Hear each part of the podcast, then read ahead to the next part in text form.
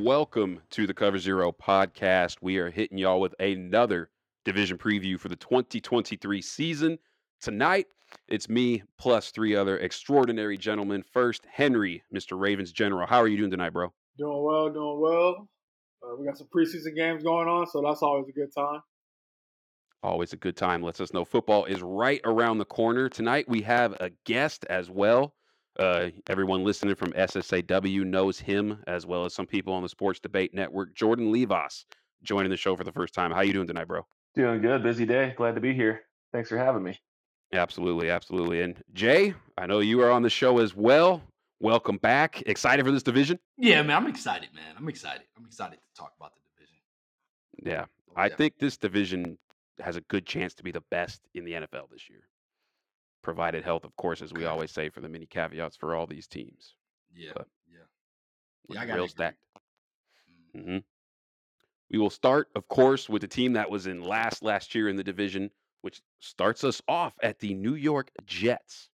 This team had a four game win streak in October, and then plus a uh, week nine home win over the Bills that landed them at six and three heading into the bye week. But then December hit, and they lost seven of their last eight games and failed to even score a TD in half of those games in the in the season.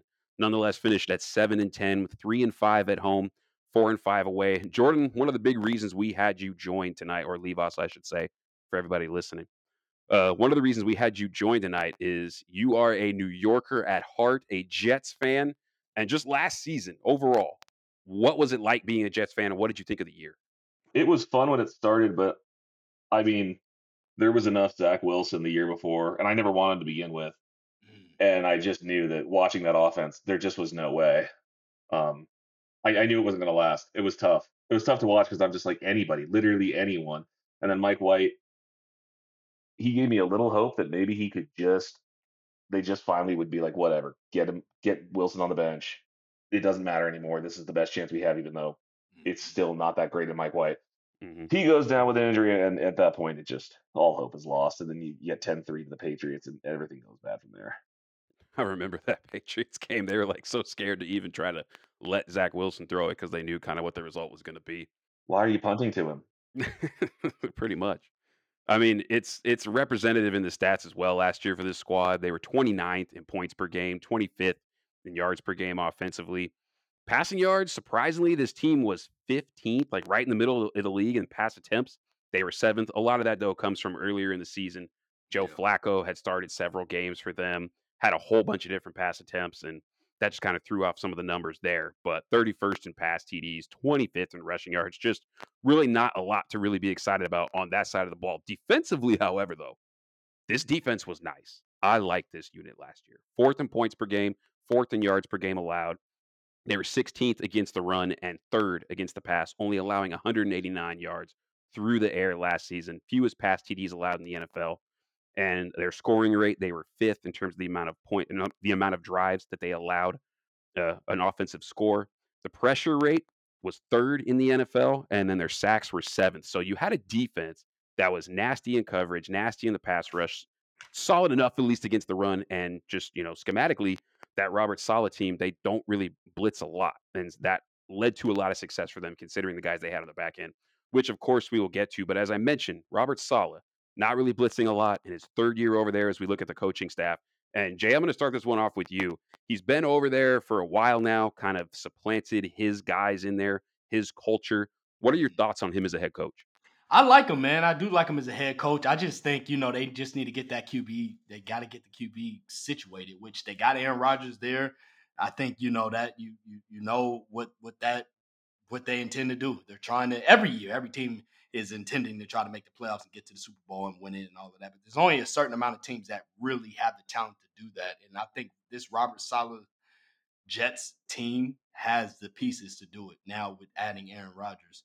Um, but I like him, man. I like the defense that he built over there. Like you mentioned, the pass rush, the secondary. They draft they've drafted really, really well. Um, they've had some injuries, obviously, on that old line, you know, but for the most part, they've drafted really, really well. And you gotta give him credit. You gotta you gotta give him partially credit for mm-hmm. that. You know, and then um, you know, obviously, even with Zach Wilson, man, like I mean, when he was coming out, you know, I know uh, Levi's he was saying that you didn't really want him. I was a fan of him, man. I, I thought, you know, I'm, I'm disappointed that he he's just not turning out to be the guy that you know I expected him to be. I thought he was, uh, I thought he was going to be pretty good, you know, in the NFL. And and when you have such a stacked defense and you have a running game, you know, Robert Saleh, he had it, he had it kind of made for him. You got a defense, you got a running Yeah. game. You know what? What more? You know, okay, you, you you're not the passer we want, but can you at least? He couldn't do. I mean, he he just he's not good for one game. You know, Yeah, I mean, no. uh, let alone you know, like you said, Mike White. Okay, yeah, you know, he can give us a few games. Maybe he can win. Maybe you, you get him out there for four games. You win two, lose two. Maybe I don't know. You know, obviously that didn't happen, but you know, those guys. That's what you. That's what you look into. Zach Wilson. You know, he had everything in place, and he just, you know, he's just not. He's not capable. Not capable of doing anything. You know, as far as uh, even being an okay QB. I wouldn't even have a QB two. I mean, that's what he's going to be, obviously. But yeah, but going back to your question, not to ramble off too much, man. I, I think Robert Saleh has done a really, really good job, man. I really do believe that. I like him bringing in Nat, uh, Nathaniel Hackett, who I will get into, um, to tie in with the quarterback he brought in with Aaron Rodgers. I just like the moves he made, man, from the draft, from the draftees to you know the veteran players from free agency to you know um, the defense, obviously that he built you know, I, I, I like I like what he's done. I like what he's done, you know, and, and hopefully this is a year where, you know, they really can make some real noise. Yeah. What did you like about their draft? If I gotta go with they draft, man, I, I I like Will McDonald. That was somebody. Matter of fact, we spoke on the phone about him. That was somebody that I like. You add more pass, you can't have enough pass rushers. You know, we talk about the trenches a lot, you know, on this show. And, you know, O line, D line, you know, from pass rushers to defensive tackles those are players you can't have enough of. And Will McDonald was somebody I really like out of Iowa State. and then uh, Joe Tippmann, you know, uh, out of Wisconsin. He was somebody that I liked as well. You know, again, you, you, you staying in the trenches.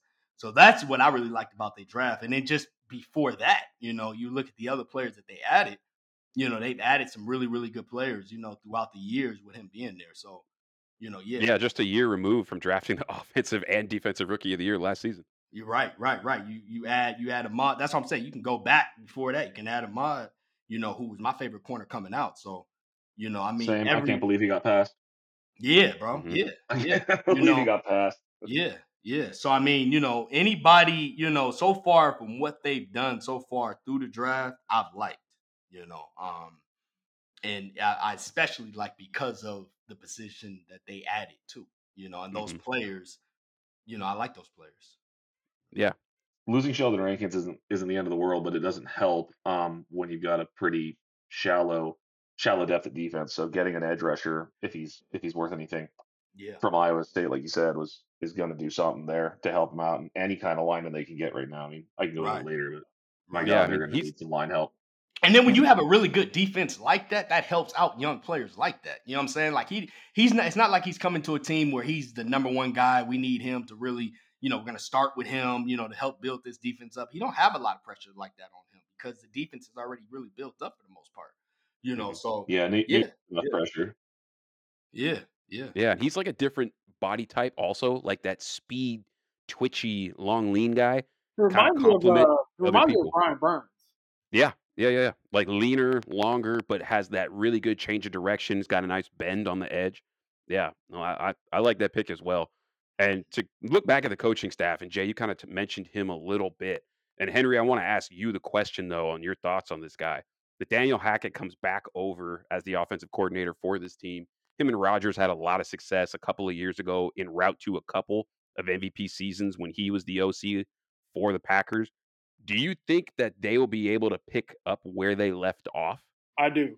Uh, of course, let's let's not think of Nathaniel Hackett, the head coach of the Denver Broncos.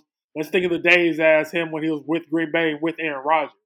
So, I think that's the part that you got to think about. And I know it's hard to probably for people to, see that because of how bad it was in Denver and, and Mhm. how everybody the expectations were so so high with, with you know acquiring Russell Wilson. Everybody thought, oh yeah, this this team probably can compete with with the Chiefs, but let alone was nowhere near that. But so to answer your question, yes, I do. I think they're going to be real, real solid over there. I think uh, the chemistry they had before, I think is going to translate right over here to New York. Mm-hmm. So my, my I yeah. got a question. I got a question real quick with that with Nathaniel Hackett. You know he didn't call plays in Green Bay, so you think that's going to affect him? I don't. When- I don't. I don't. I because Aaron Rodgers, you know, I remember uh, he he fought hard for him. He had a good word about him even when he got the head coaching job. He he even thought it was going to be uh, successful over there. But I, I think it's still going to still be a a seamless transition over here. Mm-hmm. Absolutely. Uh, I, am with. I'm with. I think this is the spot for Nathaniel Hackett to be in. Someone who's not the head coach, but can work with the quarterback like Rodgers and kind of see the game the same way. And they have a good relationship. And if you can find someone on a staff to get along with Aaron Rodgers, that's a yeah. feat. And so go ahead and bring that dude in. Yeah, we already know how Aaron Rodgers is. So exactly, exactly. And if he's, you know, relationships are big to him. Hence him bringing over Randall Cobb uh, and some other guys. As we round out the rest of the coaching staff, uh, past game offensive coordinator is Todd Downing, his first year with the team. Previously, position coach with the Raiders and also an offensive coordinator with the Raiders and the Titans as well. Work with the Lions, the Vikings, and the Bills. Defensive coordinator is Jeff Ulbrich in his third year. He was a former 10 year uh, linebacker for the Niners, was a backup to Patrick Willis, 13 years of coaching experience between college and the pros and uh, Marquand Manuel, safeties coach, former eight-year NFL vet, played for the Bengals, Seahawks, Packers, Carolina, Denver, and Detroit. 11 years of coaching experience with Seattle, Atlanta, and Philly. Was a defensive coordinator for the Falcons back in 2017 and 2018. And last, for me at least, on this coaching staff that really jumped out, special teams assistant Leon Washington, former nine-year NFL vet, played for the Jets, the Seahawks, Patriots, and the Titans. Product of the Bill Walsh NFL Diversity Coaching Fellowship and has coached since for the Jaguars, the Falcons, and the Lions. We touched on the draft a little bit earlier. Uh, Jordan, as a as a Jets fan, how do you think your team has drafted over the years? Um, the last two years, I think, have been. I mean, this year we don't know obviously for sure, but mm-hmm. um, I think the last the, the, the year before this obviously speaks for itself with the three first rounders. Mm-hmm. Yeah. Mm-hmm. Um, so I mean that was that was incredible, but at the same time, that's offsetting the draft of Mekhi Becton and Zach Wilson, yeah. which are two of two of the most important, one of the the most important position, and then one of the next most important positions in football. You completely missed so far on both of them. Mm-hmm. Um, so right now it's it's still a mixed bag. Um, I know that they've they've definitely done they've done well enough to build a starting roster. My one of my biggest worries with them is depth. Um, I don't I don't know that there's a whole lot behind the starters. If one of these, if a couple of these guys go down, which they were really healthy last year and they were lucky to be, if one of these yeah, guys goes down this year, man, man, that could, yeah, so, that could be so scary. Well, and and at the same time, you know, there's a lot of times where you don't know what you have behind them if you haven't seen them before. So maybe somebody does step up right. and become that next guy. Right, right. That it's a coin flip. You don't know. And so right now, you know, you look back at last year and their defense was so good. Well, yeah, everybody was healthy. It, it's pretty rare that everyone's healthy in the NFL for any extended period of time. So you're going to count on that two years in a row? Mm-hmm. Yeah, no, that's a good point. I, so I mean, so that's that's where hopefully some of the draft picks that we haven't necessarily seen um, actually have been working towards being viable backups to when they have to come in. Because at some point this year, some people are going to have to step up. Mm-hmm. They're not going to do it two years in a row to look at the free agency moves that that happened between the squad, the ones they lost, the ones they gained, as far as the ones that are no longer there, there aren't too many names really that jump out. You mentioned Sheldon Rankins earlier, Levos. He went over to the Texans, the defensive tackle who played 49% of the snaps. Kwon Alexander goes over to Pittsburgh, but he wasn't a guy that they were prioritizing in terms of signing. James Robinson, James Robinson, the running back journeyman, is now over in the with the Bills. Braxton Berrios goes to Miami. Elijah Moore going to the Browns that's a player I know Jay and I have liked a lot ever since he was coming out of college. We'll see if he can round into form over there.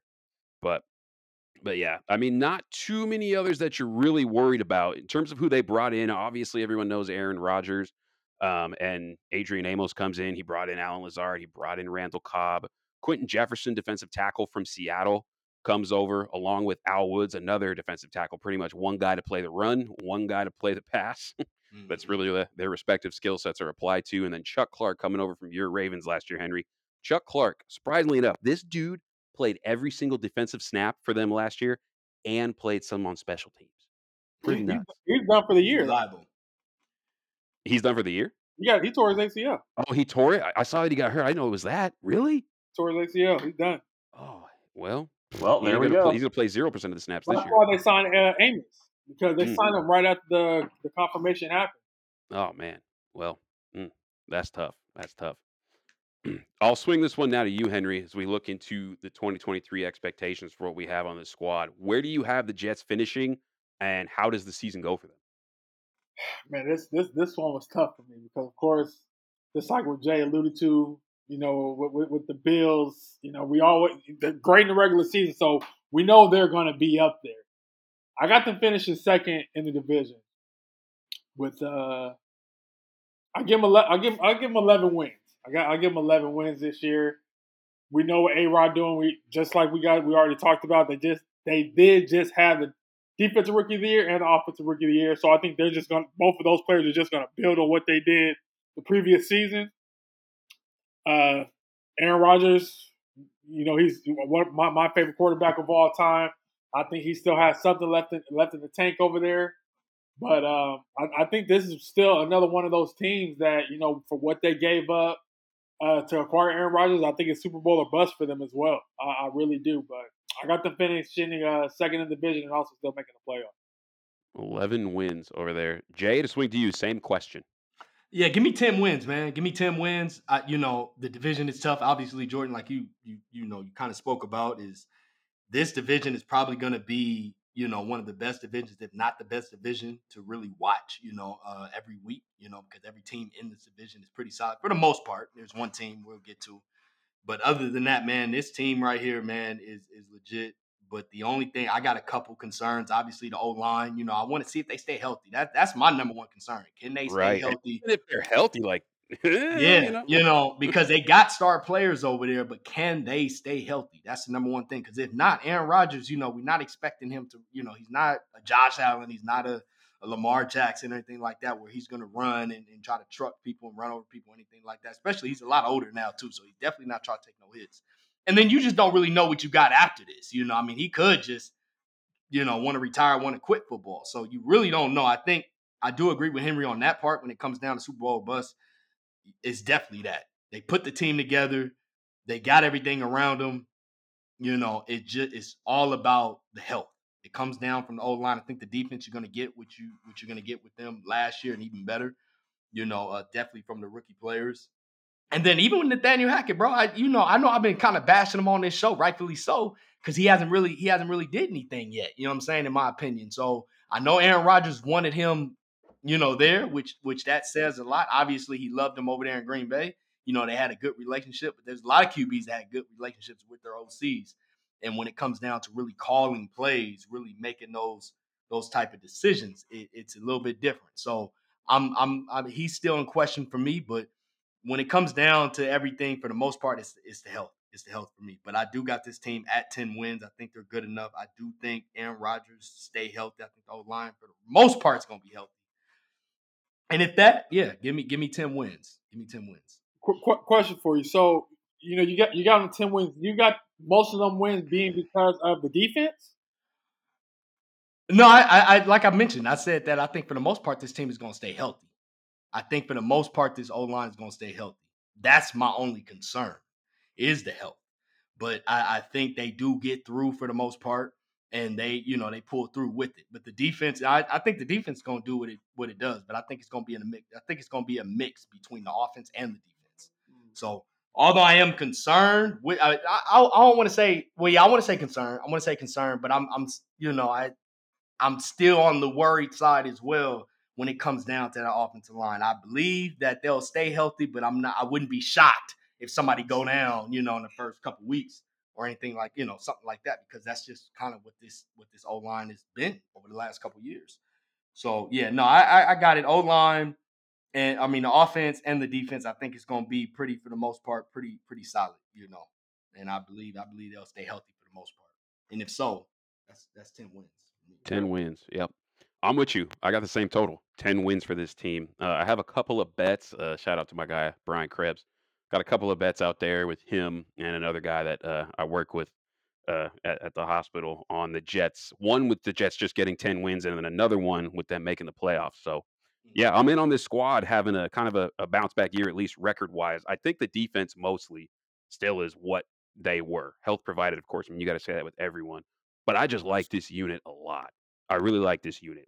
They Robert Saleh has really tapped into the skill set of all these guys. They're a heavy quarters team. They ran quarters last year more than anyone in the NFL, 26% of the time.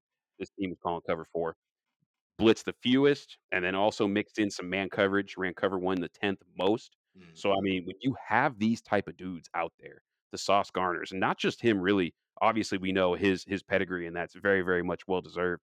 But DJ Reed, because he's the number two corner over there, I feel like doesn't get the respect he deserves. He's solid. Yeah, He's, he's good. solid, bro. Like, yeah, Yeah. like he's a smaller corner, so a lot of times you think people would put him in the slot, but he's just moved around. He came over from Seattle, and since he's got there, he's just made a home as a really, really plus number two corner over there. I do think if there's an area where people can look to, you know, gain some ground against this defense would be if you can get those linebackers into conflict. CJ Mosley is getting up there in age. He had somewhat of a comeback year last season.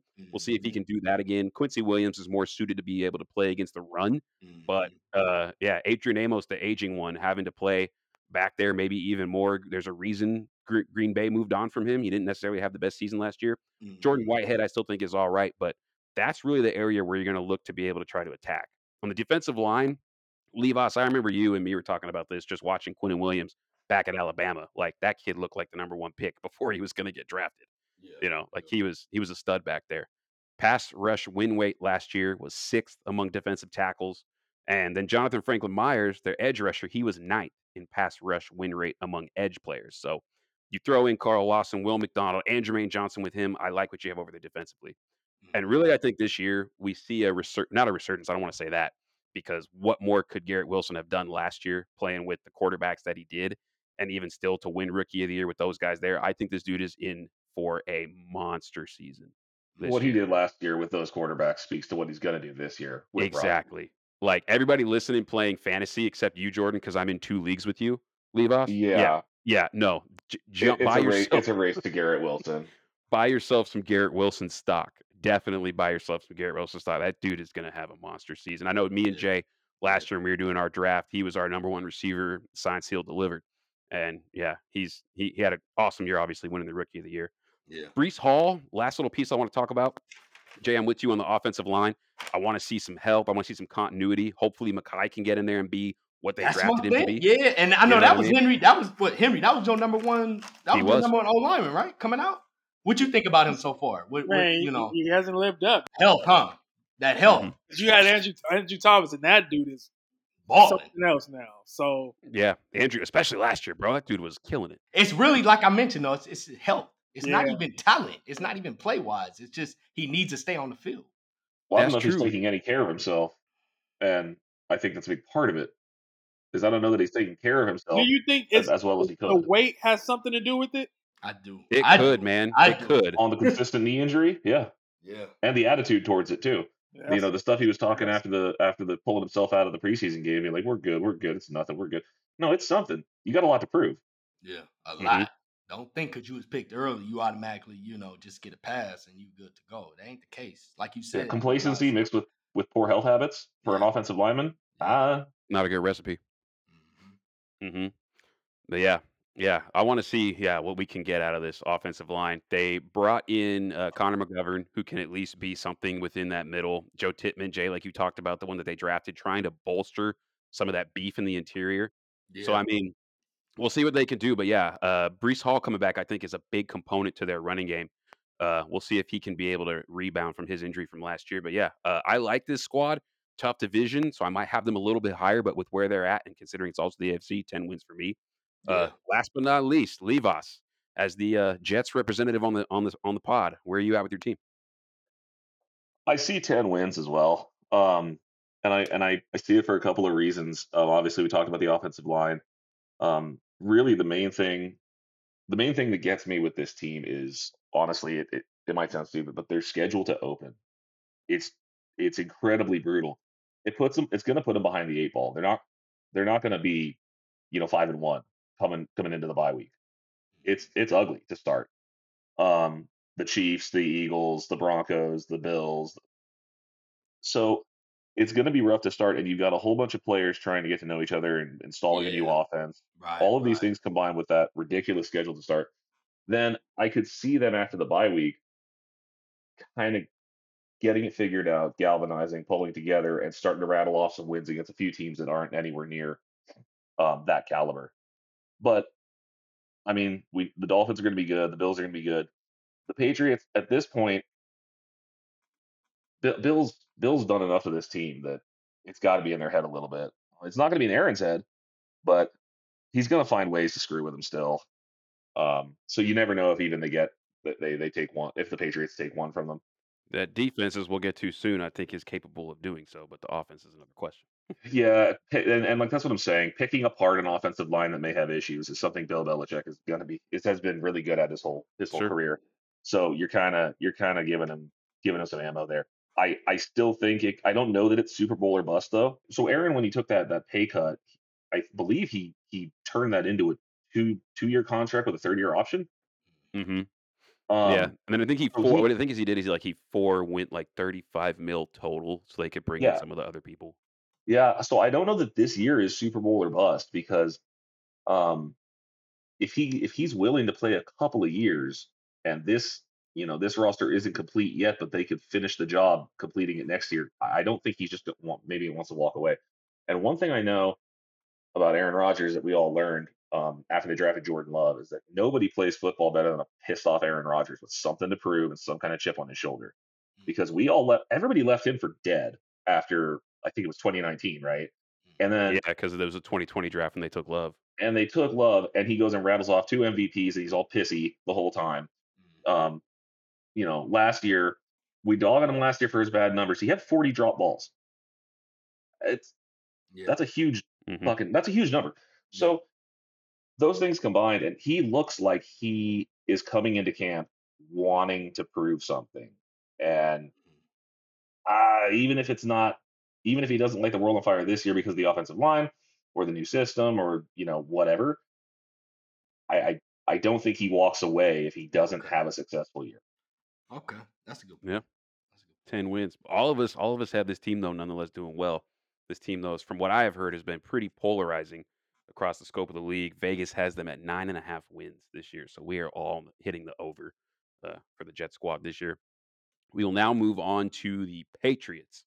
Last year, who finished eight and nine, third in the division. They had an up and down start to the season, and week four at Lambeau, Brian Hoyer got a got a start due to a Mac Jones injury the previous week. And after two series versus the Packers, Belichick sat him and brought in Bailey Zappe, which led to somewhat of a QB battle between him and Mac Jones. But nonetheless, Week Ten rolled around, and uh, the team was six and four, but ended up losing five of their last seven and missed the playoffs. Henry, uh, this Patriots team last year, it looked bad at times. It looked good at others, especially if you were just focusing in on the defense. What'd you think of this team? just like you said, a lot of ups and downs, a lot of good things, and a lot of bad things as well. Uh, I think one of the most dumbest things was Belichick over there making Matt Patricia the offensive coordinator, which And the O line coach at the Yeah, same I, I time. don't, I don't understand. It just seemed like he was just trying to like show everybody, "Oh, I'm better than you all. Watch how this is going to work as well." But Right. yeah, it was, it, was, it was a failure. So Big time. uh, Yeah. thing I want to point out, I, you know, because I know a lot of reporters uh, have have asked uh, Belichick, you know, is there an open competition between Mac Jones and uh, what can I think? What, what the, the, the Bailey Zappe? Zappe, yeah, an open competition, which I, I think there should be. I, I, I like Zappe. You know, the games that he came in, I, you know, he showed some flashes, did some moving around up back there. You know, way more uh, has way more mobility than, than what Mac Jones has. So I think there should be some open competition. But but yeah, so. Mhm. Going back to last year, yeah, a lot of us downs. Matt Judon had a great year. I'm still mad, you know, he, he's over there with the Patriots, not back with, with, with the Ravens. But yeah, Matt Judon over there had a, had a great year uh, for them. So, but Mac Jones, he has to, you know, he he has a real offensive minded coach over there coaching him now with with, with Bill O'Brien. So we'll see how he does in, in, in his system. So it's going to be really interesting. But yeah, Matt Patricia definitely just made no sense why why Belichick made that move. Yeah, I definitely think that was a stroke of his ego and one that Absolutely. let it get away from him big time. Uh, as far as the numbers for this squad last year, they were 17th in points per game, 26th in yards per game, 24th on the ground, 20th through the air. There wasn't just a lot that really like that about this offense just as a whole, and a lot of that I think stems from, like you said, Matt Patricia just being a defensive coach who was tasked with two different roles in the offense. Defensively, though, this team had this team was solid, and I, I think they're going to be even better this year personally. But to look back just for a second, they were 10th in points allowed. They were eighth best in terms of yards allowed. They were third best in terms of yards allowed per play. They were the second best team in terms of the takeaways. They had 1.7 per game. They allowed the fifth fewest first downs per game. They are about average in terms of the passing yards, kind of kind of a bend don't break. 16th against the pass overall, but sixth against the run, and uh, just a really solid defense overall. Third in sacks, 54 on the year, seventh in pressure rate. I mean, this team, this team was solid on defense, but as you had mentioned, Henry previously, just the offense was not a lot to really celebrate. Jay, as we look at the coaching staff, Bill Belichick, most people's GOAT. We know his pedigree, his history. And since Tom Brady has left, though, that success has started to dwindle. Where are you at on him now? Has the game passed him by, or is he just still one of those guys that needs to be highly, highly respected and still one of the greats? He definitely need to still be highly respected, man. You can't just you can't just disregard Bill Belichick like that, man. You just can't. But at the same time, man, that, that, it's yeah, the eyes is all on Bill Belichick at the same time because you look at you look at what what, what the job he's done since Tom Brady's been gone. I mean, from wins and losses, you know, all time. Uh, well, I don't even want to get into all time. I believe if if if, if it's correct, is it even? It's wins and losses, 24, 24 wins and losses as far as since Brady's been gone. He's been to the playoffs once. He's on mm-hmm. one in the playoffs. You know, that's the and and then what really get me what Henry said is that you know it's not even just really the coaching, it's the decision making. Like Pat right. Matt Patricia making him, you know, the OC. You know, after now, maybe he couldn't get Bill O'Brien back. Maybe he couldn't get him last year. I, I thought that's what was going to happen. I think we all kind of thought like, okay, yeah, he's gonna he's gonna tap into his old roots, try to pull Bill O'Brien out from college and get him. He couldn't do it. Whatever, whatever happened, just didn't work. But to me, to make a, a former defensive coordinator, uh, offensive coordinator, eh, for a quarterback that's only in his second year, you know, uh, when he just had uh, Josh McDaniels, who is a really great play caller, to me just didn't make no sense. So I, you know, I, his decision making, you know, and like you said, you know, the ego, the you know, all of that. Maybe he just thinking he's just outsmart. He, you're not outsmarting anybody, bro. Like, I mean, that that was just a dumb decision. So you still got to respect him because of the work that he's put in with Brady. I get Brady's won a Super Bowl with Tampa Bay, but Bill Belichick is still Bill Belichick, man. And he did make now the move that we expected him to make with Bill O'Brien last year. He made this year. Mm-hmm. And that's why I really kind of want to give Mac Jones another chance because Bailey Zappe, all these other cute Brian Hoyer that they that they used to have. You know, these backup Q, Matt Cassel, these backup QBs, they look good in spurts, but they're not. They, I don't believe in none of them. I don't, I don't believe in none of them, man. I I don't believe really in Mac Jones, but I do feel like it wasn't a fair shake with him because he lost a good play caller and he went down to a defensive coordinator that's now calling plays for offense. Now he's getting somebody that's a legit play caller, somebody that is really, really good as well. You know, um, you know, obviously we've seen the work he's done with Deshaun Watson. He was on that staff, that previously staff, when Josh McDaniels was there, you know, when they had Brady. So he's familiar with the offense. So, you know, let's give him a fair shot and see what he can do. So I do like the decisions this season with Bill Belichick as far as the coaching staff and what he's been able to do. But I mean, when you look at wins and losses, I mean, you can't you, you can't you can't outlook that, man. I mean, he it's not good. It's not good, you know. But Tom Brady is the GOAT, you know, uh, and he hasn't been able to really, re- yeah, he ain't gonna be able to replace him, but he hasn't even really been able to find a solid. Well, well let's see with Mac Jones, but so far he hasn't right. really been able to find that quarterback.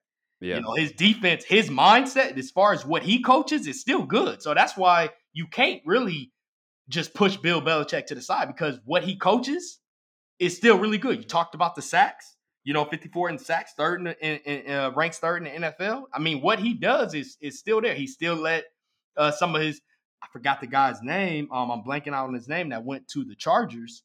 You know, the corner that went to the chart. People was thinking he Oh, J.C. Jackson. yeah, J.C. Jackson. Oh yeah, you know, Patriots letting him go. Yeah, but Bill Belichick knows what he got over there. He knows what what what he is and what he got and what he can make happen. And he made that. The defense was still solid. It's just the offense. It's just the offense. Question question for all of y'all. How do y'all feel about him as a drafter? Oh, we never He's agreed with that. Yeah, yeah, yeah. I We ain't never. We ain't never. that boy, sorry. Wait, but you know what? I Though mean, one thing he's I will had say, some good picks though. I feel like like like Kyle Dugger was a was a great pick. that was a great Right. pick. I And even like now, even even with Mac Marcus Jones, Jack Jones, like he's he he's got some picks in the secondary. I like Josh Uche as a draft pick recently, Uh, but but overall, I'm yeah, I probably have to give him the eh because I'm not I'm not I'm not there with all of them. Just let him pick in the rounds three and on. Just don't let him pick rounds one and two, and you you'll be fine. Like hire someone for the first and second rounds, and then everything else should be good. I agree. I agree with that, but I will say too, at the same time, over the last couple of years, they have had some picks because it, it came down to They a have. point with me where I didn't like none of their picks at all. But I mean, they got good value on Mac Jones. We thought Mac Jones was going to go to the Niners. He fell to the Patriots. Made a lot of sense. Okay, cool. Christian Gonzalez, who they picked up this year, he fell. They got good value on him, you know. And then um the defensive tackle that they picked up, I think Christian Barmore, it's Yeah, still. I mean, he's looked all right, but He's okay, see but more. Yeah, we got to see more, but I'm saying the value of the picks. The last few years, there's been some picks that I actually like. This has been my like Christian Gonzalez, them him falling to them and and and him picking them picking him up. I thought that was a great pick. But overall, yeah, uh, yeah, I don't I don't like the way they draft. They're loving Christian Gonzalez in camp, but I, I guess I'm going to revise my statement, um, crapping on Belichick draft picks a little bit. Don't let him draft skill players. How about that? Yeah, like receivers, he's never got that right. Yeah. Twenty some odd years, dude. Yeah, it's like they get well. Was they didn't? I know they didn't draft Welker. They got him as a free agent, and obviously From Moss Miami. and those guys. Yeah, they got he got him from Miami. Oh, they got uh, Am- Amendola, Amendola was a free agent too. Amendola's free. What about Edelman? Edelman was uh, no, Edelman, Edelman was was drafted seventh quarterback. round. yeah, but he was, a, he was I believe he was a late round pick though. Super He late. was seventh round. I thought. Yeah, super I late think round. he was seventh round. Um, no, their last yeah, their last first round pick was N'Keal Harry. So N'Keal Harry, uh, Chad Jackson out of Florida. begrudgingly drafting N'Keal Harry. He, you know, he wanted to draft some lineman or something. Uh, he liked N'Keal Harry because he could block. Perfect. But see, we like. But look, you know the crazy thing about that though. If you go back and look at that our pod when we we like N'Keal Harry. Now, thought he was a doing good- a pod when he drafted N'Keal Harry. Yeah, that's what I'm saying. So I mean, you know, the, the, as far as how he turned out, he didn't turn out to be that wide receiver, but we thought he was a solid wide receiver coming out. Oh, I didn't at all. I, I'm saying what we were. I don't think we were doing a podcast when we drafted when he was drafted. I think he was what 2018, 2019. No, we was, bro. Yeah, we was. We talked about his route running.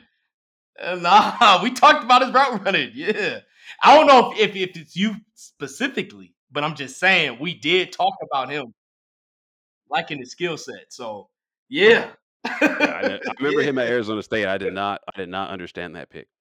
But no, to answer the question on the on the draft, it's been he, he's had some very very notable notable misses. Let's say. Uh, to move on to the rest of the staff, assistant head coach Joe Judge, second year back on the squad, took a two year hiatus and coached the Giants for a little bit. Previously with the Patriots since 2012. We already mentioned Bill O'Brien. Troy Brown in his third year over there as the wide receiver and returner return specialist coach. First year for the offensive line coach Adrian Klemm, and it's been a little bit of time, but the long tenured Steve Scarnecchia or Dante Scarnecchia was uh, the shoes that he's going to have to fill in, and we'll see what what he's able to do in replacing him. They also have the assistant line coach is Billy Yates in his third year, former eight year NFL guard. Demetrius Covington on the defensive line, 12 years of coaching experience. And then both of his sons, Steve Belichick and Brian Belichick, Hmm. coaching linebackers and safeties, respectively. And inside linebacker coach for the fifth season, Jerod Mayo, former eight year Patriots linebacker. Now, we talked about Belichick as a drafter. We'll look specifically at the draft here in a second. And we can even do that now. Really, as we look at the free agents that they gained and that they lost, any of you have notable names that jump out to you on either side of the ball? As Yes. far as free agents that they Mhm. lost, yeah, that I- they lost Jakobi- or that they added. J- Jakobi Meyers is somebody that they lost that I felt like you know they definitely should have kept. Try to find a way to keep. I mean, he was Mhm. a number one guy, and again, you know, you can't put his his stats. You know, yeah, he don't look like his stats. You can't put them up with a, you know, the, the top wide receivers out there. But again, look what they Solid was dealing player. with. Yeah, look what they was Solid dealing player with. though. Mhm. Yeah, yeah, but look what they was dealing with as far as the play caller, you know, and and the quarterback that got to get adjusted to that to the play calls. So to me, he's somebody. Nelson Agholor is another one who you know um, I like as well. You know, I felt like those are two guys that could have benefited if they had a better play caller. Yeah. Well, they they um they I think their receiver group ranks last in separation overall, and I believe that they got that if they kept Jakobi Meyers or Nelson Agholor or both, those would be the two that would be the most able to separate Yeah, due to speed, Right. just yeah. to get somebody open for Mac Jones to scheme somebody open for him. yeah, So it, it's it's like they're it's like they're digging him a grave with the Mhm. kind of that signing or that lack of signing. right, right, right. Yeah, because like DeVante Parker, who's a receiver there, he's not known for separating more so making the contested catches type of guy. Yeah, so that, that actually makes a lot of sense. Do you think they overpaid him, DeVante Parker? Um, yeah, I've I've never under. I just feel like he hasn't quite hit the. Because he was a former what first late first with Miami, I want to say mid. I want to say maybe in the mid round, mid first round. Yeah. mid he was first one round. of Yeah. those guys. He was one of those guys coming out. He was. He was. He was one of those top wide receivers coming out. Yeah, because he was in that Amari Cooper draft. Uh, yeah, 14th overall in 2015. Yeah, I, I just I've never he's he's flash. He's a guy that's like flashed. If you know if you watch his highlights, whoa. But if you watch him game in and game out, you I'm just not impressed. You know what I mean? So yeah, He's I got would to say stay on the did. field too. What's that, Jordan? He's got to stay on the field too. Yeah, I don't think Yeah, he's done it big for a full year. Big time. I don't think he's yeah. done. I don't think he's stayed on the field if- anywhere Ever. close to a full year since he Ever. came in. Yeah, ever. Yep. Yep. Yep. Yeah. Health. Yeah. Health is big. Real quick No, go though, ahead. Juju, Juju, who they added, who I mean, he just you know since he left the Steelers, you know they added him. We'll we'll see what he can do, but Juju's okay. Mm. Yeah, he's okay. Yeah, He's he's, okay. okay. But that's He's okay. somebody that you know. I guess you can say. I thought he would have stayed with Kansas City because Oh yeah, Like yeah, he same just where he's at in his career, the type of receiver that he is. The Chiefs last year weren't really attacking downfield explosively. Mahomes was more so playing point guard, and he fit over there for that. You know, as like the number two, three ish, whatever target on the team.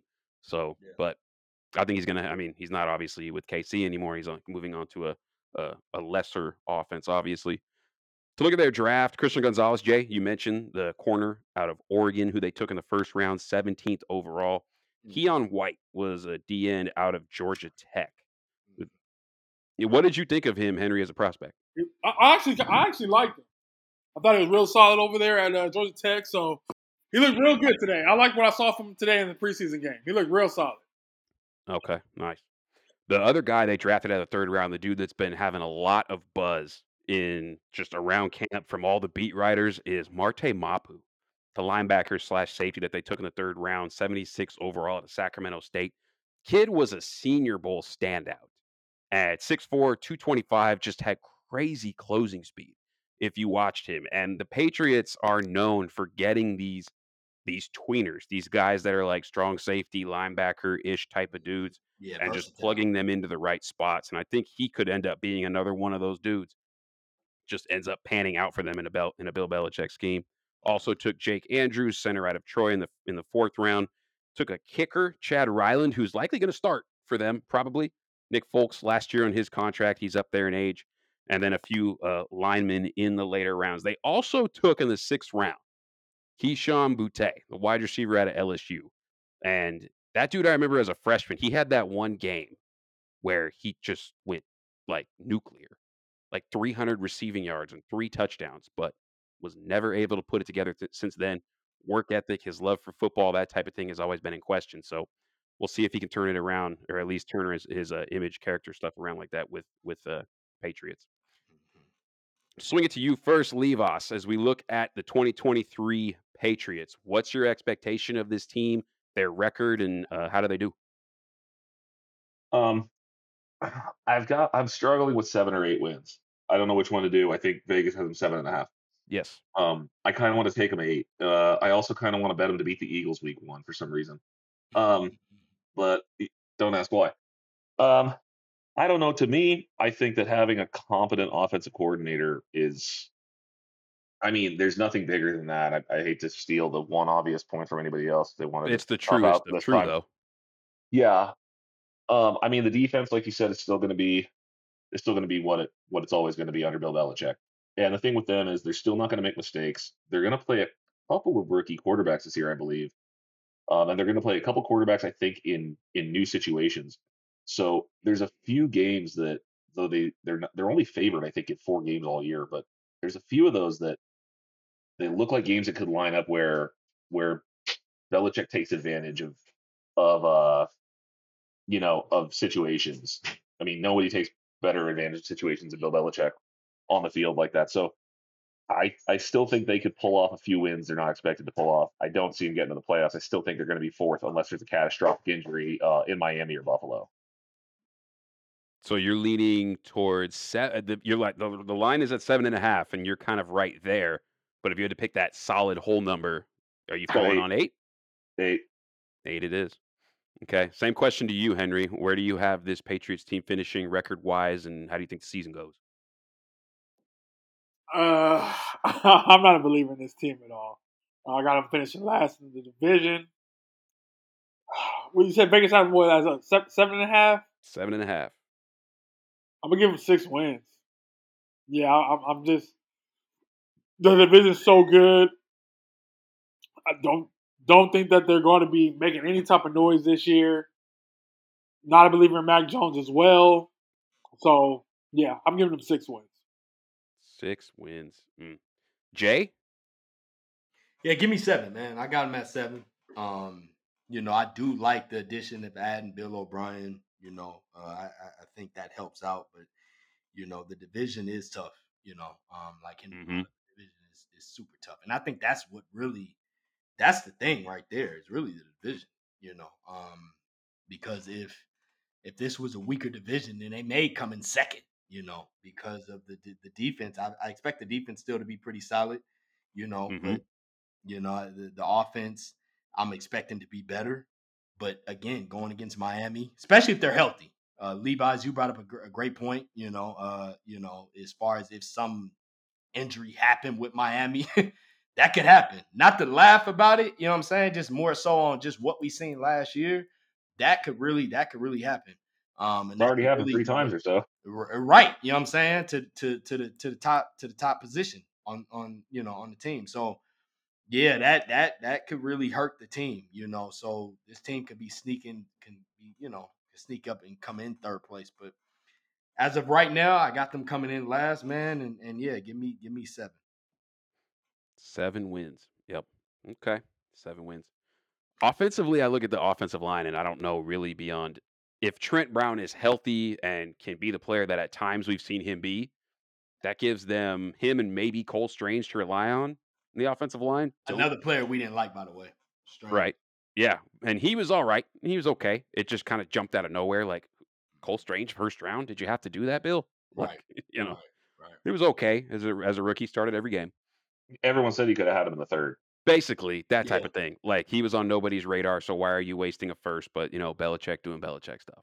Uh, I do really like though. I especially last season. I like Rhamondre Stevenson. I think that dude is the best player on this offense.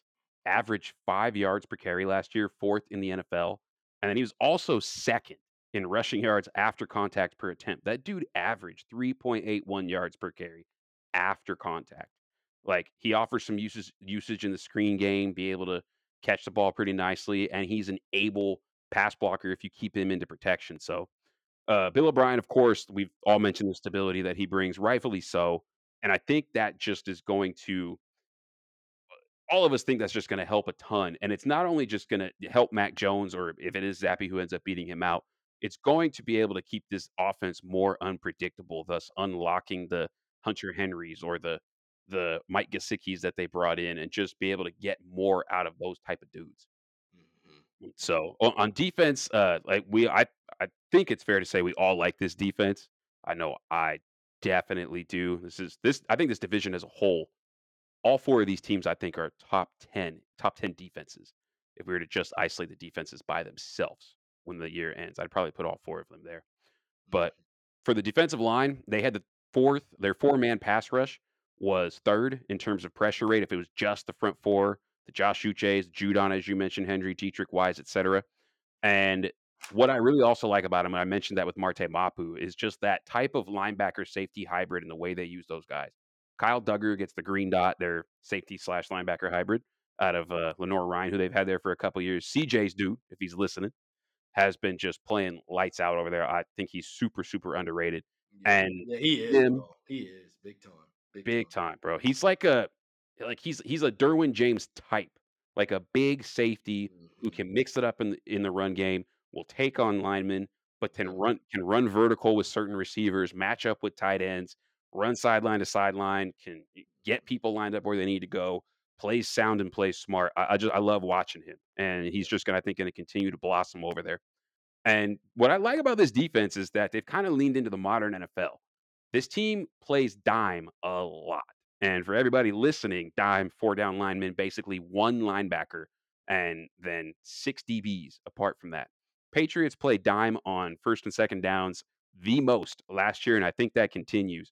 They've talked about some looks where they have like the four down lineman, Dugger, then a mix of either Adrian Phillips and uh, Peppers there, uh, Jabril Peppers in there with him. So I mean, it's it's gonna be really cool to see the lineups they can mix up and maybe even throw Mapu in there and moving Jalen Mills over to free safety uh, to be able to complement them well.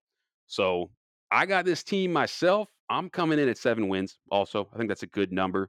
I really do. Um, and yeah, gonna like a lot of what the defense does. Gonna be some ugly like scoring games. You know, like those weird like 13 points, and they they you know the other team scores maybe 14, and they lose something like that. But yeah, you still got to be able to put points up on the board, and I don't think the offense is there in a tough division to do so. We will now move to Miami. Team finished nine and eight last season. Started off hot, eight and three by the end of November. Their best start since 2011. But after the bye, they lost five straight, and Tua just was dealing with so many concussions, and it was honestly, it was honestly scary to watch. And yeah, they were they were called into called into question about their treatment of players on the concussion protocol over it. I mean, Tua left or missed six games last year, but nonetheless, a Week 18 win. Sorry, Levoss over the Jets landed them in the playoffs for the first time since 2016. Uh, Jay, your thoughts on the Dolphins last year with their first season under Mike McDaniel? I was impressed, bro. I was impressed because you know as much as much as I like Mike McDaniel, bro, I thought I thought it was a little bit too early for him to get a head coaching gig. I didn't think he would get it that early. Um, I, I think the post is still up on SSAW. It could be on the old page, but I think it's still up. You know, I, I like a lot, and I spoke about it on that page, at least a little bit about it, is how much he kind of brought to the Niners run game and that offense. And and I felt like, you know, in future time that he would, you know, become a really solid head coach. And it came really quick. And I felt like his development for Tua, he developed him and, and other, you know, the guys that he had, you know, obviously we're gonna get into the coaching staff, but the people that he hired on his staff really helped Tua and really just gave him a lot of confidence, man. And you look at what Tua was able to do, he just looked like a totally different QB. You know, totally before he got hurt, obviously, you know, the injuries, that's the only thing that really made me question the staff, the team, everything because of his concussions. But as far as his his play, I felt like he looked like you know a top pick, and I felt like you got to really credit Mike McDaniel over that man. You know, so yeah, I, I mean, twenty five passing touchdowns, eight interceptions. He almost had four thousand yards, a little bit short of that you know, and you could just tell that he's putting the work in with those wide receivers. Tyreek Hill, it's not like he's ever played with Tyreek Hill, bro. Tyreek Hill came from KC, came into Miami, and did the same thing he was doing with KC in Miami, you know, and Jalen Waddle, you know, same thing. They had they had one of the best wide receiver duos there in my in in Miami last year in the league, in the whole league. You know, and you gotta credit that offense and what, you know, Mike McDaniel was able to do. Um, so yeah, man, I, I like what he did, man. I really did. Like I said, outside of you know, really taking care of his his player. I should say I don't even want to say players, really player.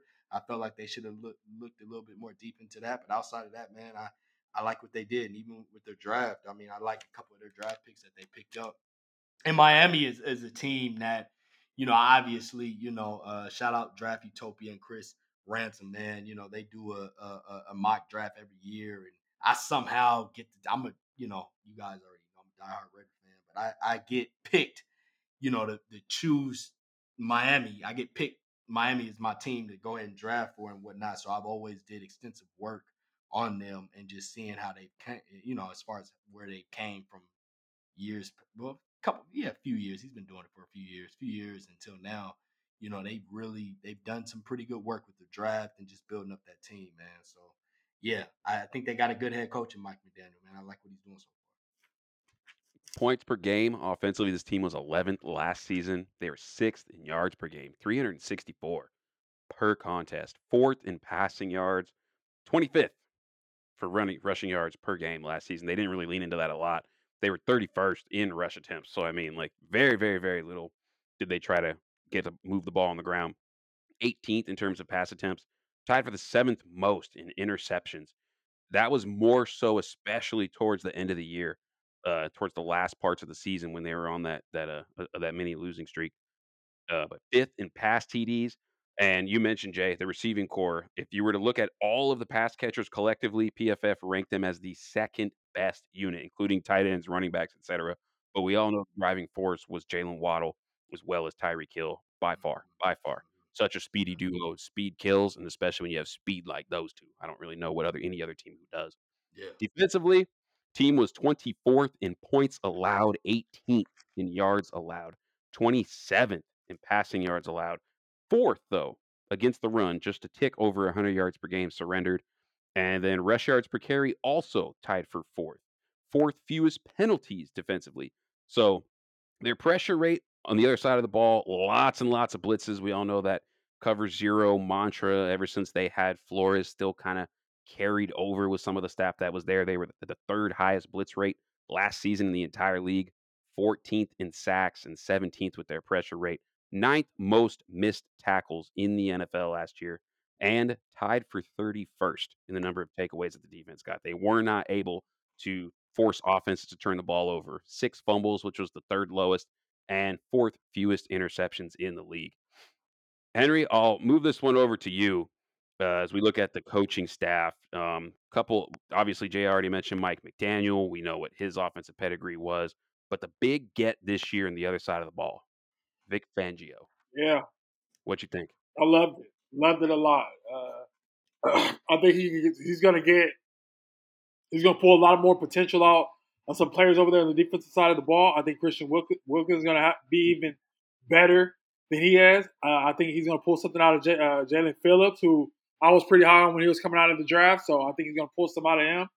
But yeah, I, I love the hire. I think he's going to bring a different tenacity over there to that defensive side of the ball uh, bring some more physicality over there to, the, to that side of the ball. And then, of course, them adding Jalen Ramsey, uh, top premier corner in the league. I think he's going to do some great things over there with them players that uh, that I think they weren't able to establish last year. So I think that was probably one of the top three or four coaching moves in the whole NFL this year. I loved it. Yeah, me too. Me too. So much of the NFL the last what is it two seasons has shifted to the quarters coverage style, the two high safeties, dome quarters, you know, match coverage principles that Vic Fangio has coined. And yeah, a lot of people have sought after his disciples. And Mike McDaniel said, no, let me just go get the Godfather. And I loved it. Uh, to look at the rest of the staff, Frank Smith's the offensive coordinator in his second year over there. Eric Studesville's the running back coach in his eighth season. He's held many roles with this team and been coaching for 33 years overall. Offensive assistant head coach Jon Embree in his second year also has 30 years under his belt.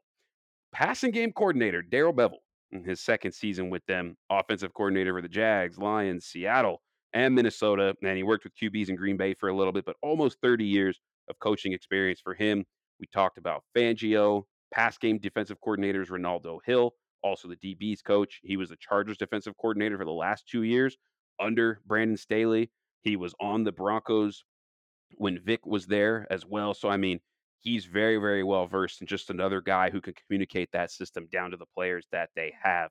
Last member of the staff, passing game specialist and cornerback coach, Sam Madison, former 12 year NFL cornerback, primarily for the Dolphins for nine seasons. Also had a cup of coffee or two with the Giants and played three years for them. As we look into the free agents and we look at the draft, mostly the players they added right now. Levos, which names stand out to you, if any? Oh, the ads for me are um, in the running game. I Mm. mean, they took Raheem Mostert and Jeff Wilson from San Francisco with, and I'm quoting, I think I'm quoting Mike McDaniel here, uh, the idea of becoming the fastest offense in football. Mhm. Um, and they're certainly going to do that if those guys stay healthy and provide a two-headed running back attack. I mean, we've seen brilliance from those guys when they're on the field. They're with San Francisco. I know that anybody who plays fantasy football has had them both at one point or another when a San Francisco running back went down and was re- rewarded handsomely. You know, even for the few games they were in. Um, I like that, and then I don't, I don't know necessarily how it fits in, other than pure speed, and I don't know what he's got left in the tank or where his head's at. But if Robbie Anderson is Chosen Anderson. any, I'm not calling him that. Uh, if he's anywhere still in the game, then he, I mean, come on, you, you've already got Hill and Waddle, and now you've got Anderson. it's a lot. I mean, it adds a healthy Dolphins offense, which is a lot of if. That is, that's it's kind of undefendable, honestly. If you if you have all five of those guys on the field at once, and Tua gets blocking, someone's going to be open, and someone's going to be faster than most of the guys out there on defense when he gets the ball. yeah. Yeah. You could treat him like uh, Agent Smith from The Matrix and just call him Mr. Anderson. Pretty much. Yeah, I'll settle for that. Yeah, that's how it works. Uh, to look at their draft, Jay, they took Cam Smith in the first round. They took De'Von Achane in the or not in the first round, second round, obviously, because they had that penalty, which did not give them the first round pick for the discussions that they had with Tom Brady. But in the second round, took Cam Smith, the cornerback out of South Carolina, De'Von Achane out of Texas A&M. Those two guys, where were you at as prospects on them? Okay, so I mean, Cam Smith, bro, I I, I like, I like. I, don't think he was. Well, I, I'll put it this way: this this draft coming out, obviously with the cornerbacks, you know, I felt like this was a strong cornerback class, bro. Like, I mean, a lot of corners that came out this year, I we all felt like was going to be pretty solid. And Cam Smith was one of those guys out of South Carolina, man. I mean, one thing that he does really well, that really good that's noticeable is he's a very good tackler. I mean, that's you know that that comes you know you you can't really you know I, I don't know how to really stress enough. Sometimes you watch especially our team you know any team really though when they're missing tackles that's you know one of the big things that's frustrating man. You know that that gets you know that's that's you know that's that's rule number one when it comes down to defense and especially when you're a cornerback. And then you know one thing i really like about him man he's a trash talker. You know he can get into your head man. He's one of those guys that you know he, he's going to trash talk while he's you know defending you know wide receiver you know tight end whatever it is for the most part wide receiver because he plays on the outside you know he's real physical aggressive sometimes a little bit too aggressive at times you know what i'm saying because of he's real handsy at times but I mean, I like him, man. I felt like that was a solid pick. You know, I mean, round two, I, I you know, and that's how deep this class was because That was a know- great corner class. We talked about that. Yeah, yeah, really, really good, man. Really, really good. And uh, you know, a couple of things I really like about him too, man, is that you know he's he's a he's he blows up screens. He's one of those guys where you know if you you know obviously if it's a wide receiver uh, wide receiver screen or a running back screen, man, he's able to shed blocks to get past them and to make the tackle. That goes in part of him being able to tackle well, but shedding blocks is also an important part of being a cornerback, man. And you know, because you're going against sometimes those bigger, you know, those those sometimes these wide receivers is big, sometimes you're going up against those bigger tight ends. And I've seen him on tape being able to shed those blocks and be able to make the tackle. You know, and again, he's a clean tackler. You know, we talk about this a lot with the safeties and corners. Sometimes those guys want to make big tackles and, and hit hard and stuff like that. And that's cool. You know what I'm saying? That's that's cool, you know, really good and cool for the highlight tape. But you know, you really want to be able to make those tackles like tackle tackle because consistent. Just bring the guy down, let the down him, end. Yeah, yeah. Because yeah. when it doesn't happen that way, and you try to lean and make those hard hits, sometimes it don't work that way. You know, and next thing you know, you know he bounce off you, and next thing you know he end up getting whatever is wide receiver or running back. He end up getting another five ten yards. So clean tackler you know, as well, man. So yeah, I I, I like him as a pickup. And the other guy I kind of want to bring up, you know, um, is Ryan Hayes, man, out of Michigan. The tackle. You know, yeah, the tackle, man. I mean, he come from he, he's obviously Jim Harbaugh. He, he's over there, man, and he knows a lot about the offensive lineman and how he likes to run the ball. That and offensive line for Michigan last year was nasty. It was really nasty. And and what do Jim Harbaugh likes to do? He likes to run the ball. And Mike McDaniel, for the most part, I mean, he's running back by committee, but he likes to run it back. He he doesn't have a certain running back or anything like that, but he he likes to run the ball. At least well, even when he was in San Francisco, the run game was his specialty. It was specialty. Yeah, I mean he was the coordinator. He was run. Yeah, he was the run game coordinator. That was his thing. Yeah, that was his thing, man. So I, I think adding to the trenches, adding to that, it makes sense, man. And and he's one of those dudes where you know you I think he will fit. I don't think he's going to start or anything right away or anything like that. But I mean he's somebody that could be a rotational guy over the next year or two, and then somebody that maybe could start with you know his third year. So well, I mean, also, I mean, you look at the health. I mean, Terron Armstead has. I mean, before he even got to the Dolphins, and he was with the Saints, had health issues. You know, so that's something that you have to you know keep in mind. And then Austin Jackson has had the same thing. Like this offensive line yeah, has dealt with yeah. injuries, so yeah, he, there is a chance he gets on the field. And then this dude here, you know, his strength is run blocking. Mm-hmm. You know, so they they they they they specifically went towards that and, and aimed towards that, you know, because that's what they're trying to do. They they got they they got the passing game going. They they got they opened up to it. They're gonna do it a little bit more this year. But the running game, they want to get going as well. They really, really, really want to get that going. And you know, somebody that you can fit in, you know, from time to time to be a rotational player. This this guy right here, Ryan Hayes, is one of those dudes, man. So that's what I really like about their draft when I point out, you know, who they've drafted. Mm-hmm. Mm-hmm. Most definitely, Henry. I'll swing this one to you as we look at our expectations for the Dolphins. Uh, wh- how does what, how's the defense going to look? What do you think the offense is like and the record?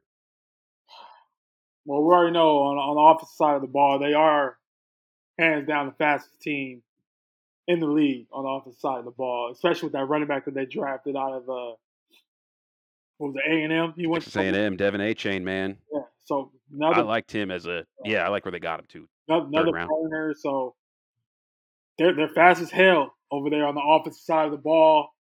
The big man, it's, it's so it's so hard to say where this team is gonna be at because it literally depends on one person, and that's Tua. And I honestly feel like if he gets one concussion, do you do you do you play him again this year?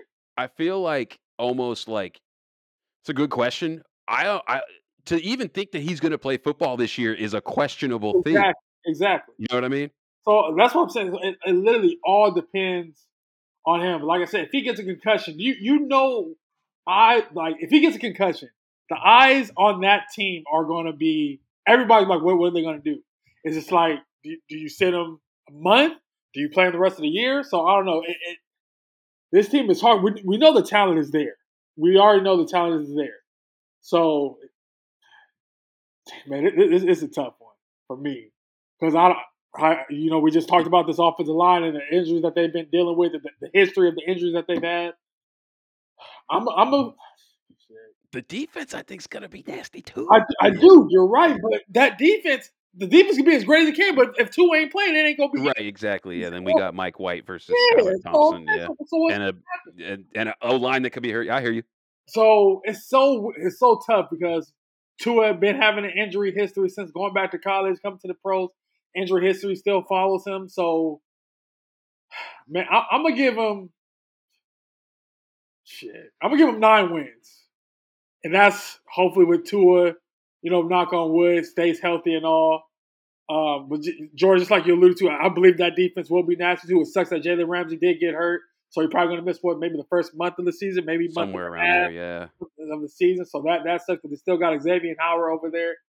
Uh, they still got that great young stud safety they have over there. So and they signed Eli Apple. that boy's sorry, man. Anyway, so we'll, we'll see we'll, we'll see how Eli Apple, Apple. Up, but this this whole season literally depends on one player, and that's and that's Tua's health. So, well, like I said, one concussion can literally derail their whole entire season. So it's up in the air, but I'm, I'm just gonna speak on if if Tua is healthy. If he's healthy, I'll give him nine wins. Nine If wins. I think. yeah, I if he's healthy, we, you give, wait, hold on. You say if he's healthy, y'all give him you you give him nine. If Yeah. he's healthy, Yeah. You don't think more if he is yeah. healthy. If he's healthy, he's more. It's more wins. Uh, what you got? What like eleven? Yeah. Okay. Yeah. Yeah. I Oh. got, I got nine. All right. Well, yeah. assuming health, Jay, eleven. Why- why, I- why do you let him? I got 11, man. I mean, I just feel like this this team. When you look at this team, bro, we talked about the defense. We talked about what they're able to do. It comes down. Henry brought up. He brought up the point when it comes down. It comes down to the health. If Tua is if, if Tua is healthy, which I feel like I'm a I'm a I'm gonna say I'm gonna say they get through the season. I'm gonna say he gets through the season. He doesn't have no concussions.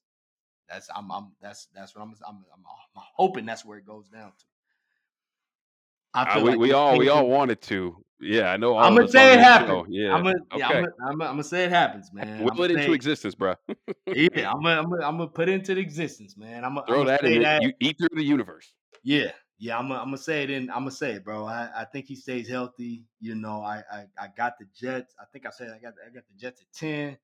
Give them, yeah, give, give them eleven, man. Give them eleven because I just feel like I really like. We talked about, we talked about the defense. You already went over the defense and who they've added. Jalen Ramsey missing is gonna hurt the team. That is a, that is a concern you know, but they are able to get pressure on the QB. They got Vic Fangio there, which is Henry, like you brought up. You know, I mean, that was the best hire. What you say? What you say again? The best hire said one in of the the- league. The best, one Yeah, of the best. best Like, hire.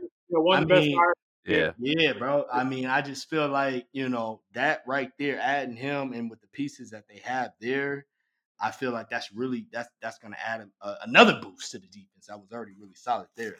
Um, and then yeah, so I I I believe, man, I I just think I think he's gonna stay healthy, man. I think he stays healthy, you know, and and you know, the, their duo of the quarterback, I mean the wide receivers there with Tyreek and Jaylen Waddle, man, I, I think I think they're gonna do some damage, man. I think they're gonna do some damage. A lot of damage. You know, they won, what was it? they won nine games last year. They won nine last year. And that was a up and down, you know, situation with Tua. And they won nine. You know, and they really fell apart at the end. What was towards the middle? Yeah, towards the middle and the end, they fell apart. So Do, do, Yeah. you, do, you, do you think they beat the Chargers week one? yeah, yeah, I think they beat them week one. I think they beat them week one, bro. You gotta think Kellen Moore. We're gonna get to them, but I mean, they learned a new offense over there. You know they got a new offense coordinator. Did you know? yeah, yeah, Kellen, well, for the Chargers. Yeah, yeah, yeah. Yeah, for the Kellen Moore. Chargers. He I'm got- he just got- saying, like they. hired- he got hired one day after getting fired. Yeah. I mean, it's the, it's the same. I mean, you, you could also say the same thing It's for the about Vic defense for Miami chemistry. with with with Well, Vic with Right. Fangio, new coordinator there too. Right. So I game of mean, the week, that by the kind of way. both applies. But I do, yeah, I think that's a dope game, and I could see that one going either way. I mean, we'll we'll get to the Chargers. when We get to the Chargers, but yeah, Yeah, yeah. I think they win that game though. I definitely. Do you think they beat the Raiders? yeah, oh yeah. You ask me. what, what week? What week? What week is that? What week is that? Don't Put it this way. Put it this way. Put it this way. Put it. Okay. Shit, they well, beat put the it, Raiders any week. well, he got it. He he he got it down. He got it down. Let's bet on it. Let's bet on it. As far as the, the Miami Dolphins and the Raider game, I'm I'm down to bet on that. I don't want to bet money against my not team. you. Not you. Oh, Come on, okay, Henry, okay. the one that spoke on it. We could I'll on that. think about it. Oh, okay. I thought so. Shit, if I wasn't a Raiders fan, I'd, I'd sign up. But I'm a Raiders fan. I will never. Yeah, I can't. wasn't- he wasn't too confident. I can't put that into the universe. You give me minus three hundred. I'll bet on it. Sorry, Jordan. No, it's hey, I, I get it. We'll we'll talk about the AFC West when we talk about the AFC West with those teams. But Jay, eleven wins, man. Um, yeah, eleven wins. That's I don't think that's too. I don't think that's too crazy, especially if this team's healthy. Uh, Levos, same question to you. Um, Vegas has this team at nine and a half. Henry obviously coming in at nine. Jay at eleven. Where do you fall? Tua was to play fifteen or more games. I'd put them at twelve or thirteen. I think they're that good. And Yeah, that let's do the assumption that he's that he's healthy. I mean, we we can never predict injuries, so let's just do the assumption that he plays. Yeah, fifteen games. That's that's a good number. if he plays 15 or more games, I could see them winning 12 or 13. I really think they're that good, and we're going to get to it in a minute here. I think the Bills are going to maybe not be as maybe not be as great as as everyone thinks they will be, but we'll get to it in a second. Um, So something I something I found while I was uh gambling was um yards per route run. hmm You know who number one is? Tyreek Hill, Tyreek Hill. You know who number three is? Jaylen Waddle. Yeah. That that Mhm. duo is insane. And when they have a guy when they have a guy throwing to them that can actually put it where it needs to be, you're not stopping them. And the offense is gonna keep getting better. The defense, like you said, was already good. People are talking about uh, you know, oh my God, they're without Jalen Ramsey. That's a big loss. Except the thing is, they didn't have him last year, and they were still really good. Right. So then you bring in Vic Fangio, who already worked with Bradley Chubb. I, the, I mean, that team, that team at every aspect. I didn't look into their special teams enough to talk on it, but defense, offense, dude, that team's got everything they need. I- i- If Tua, if Tua is under center, that team has everything they need to unseat the Bills. I mean, what do you think? What do you think? Since we're talking about Miami and the Ravens, Henry, what what you think is gonna happen with that? I mean, because y'all can't give up.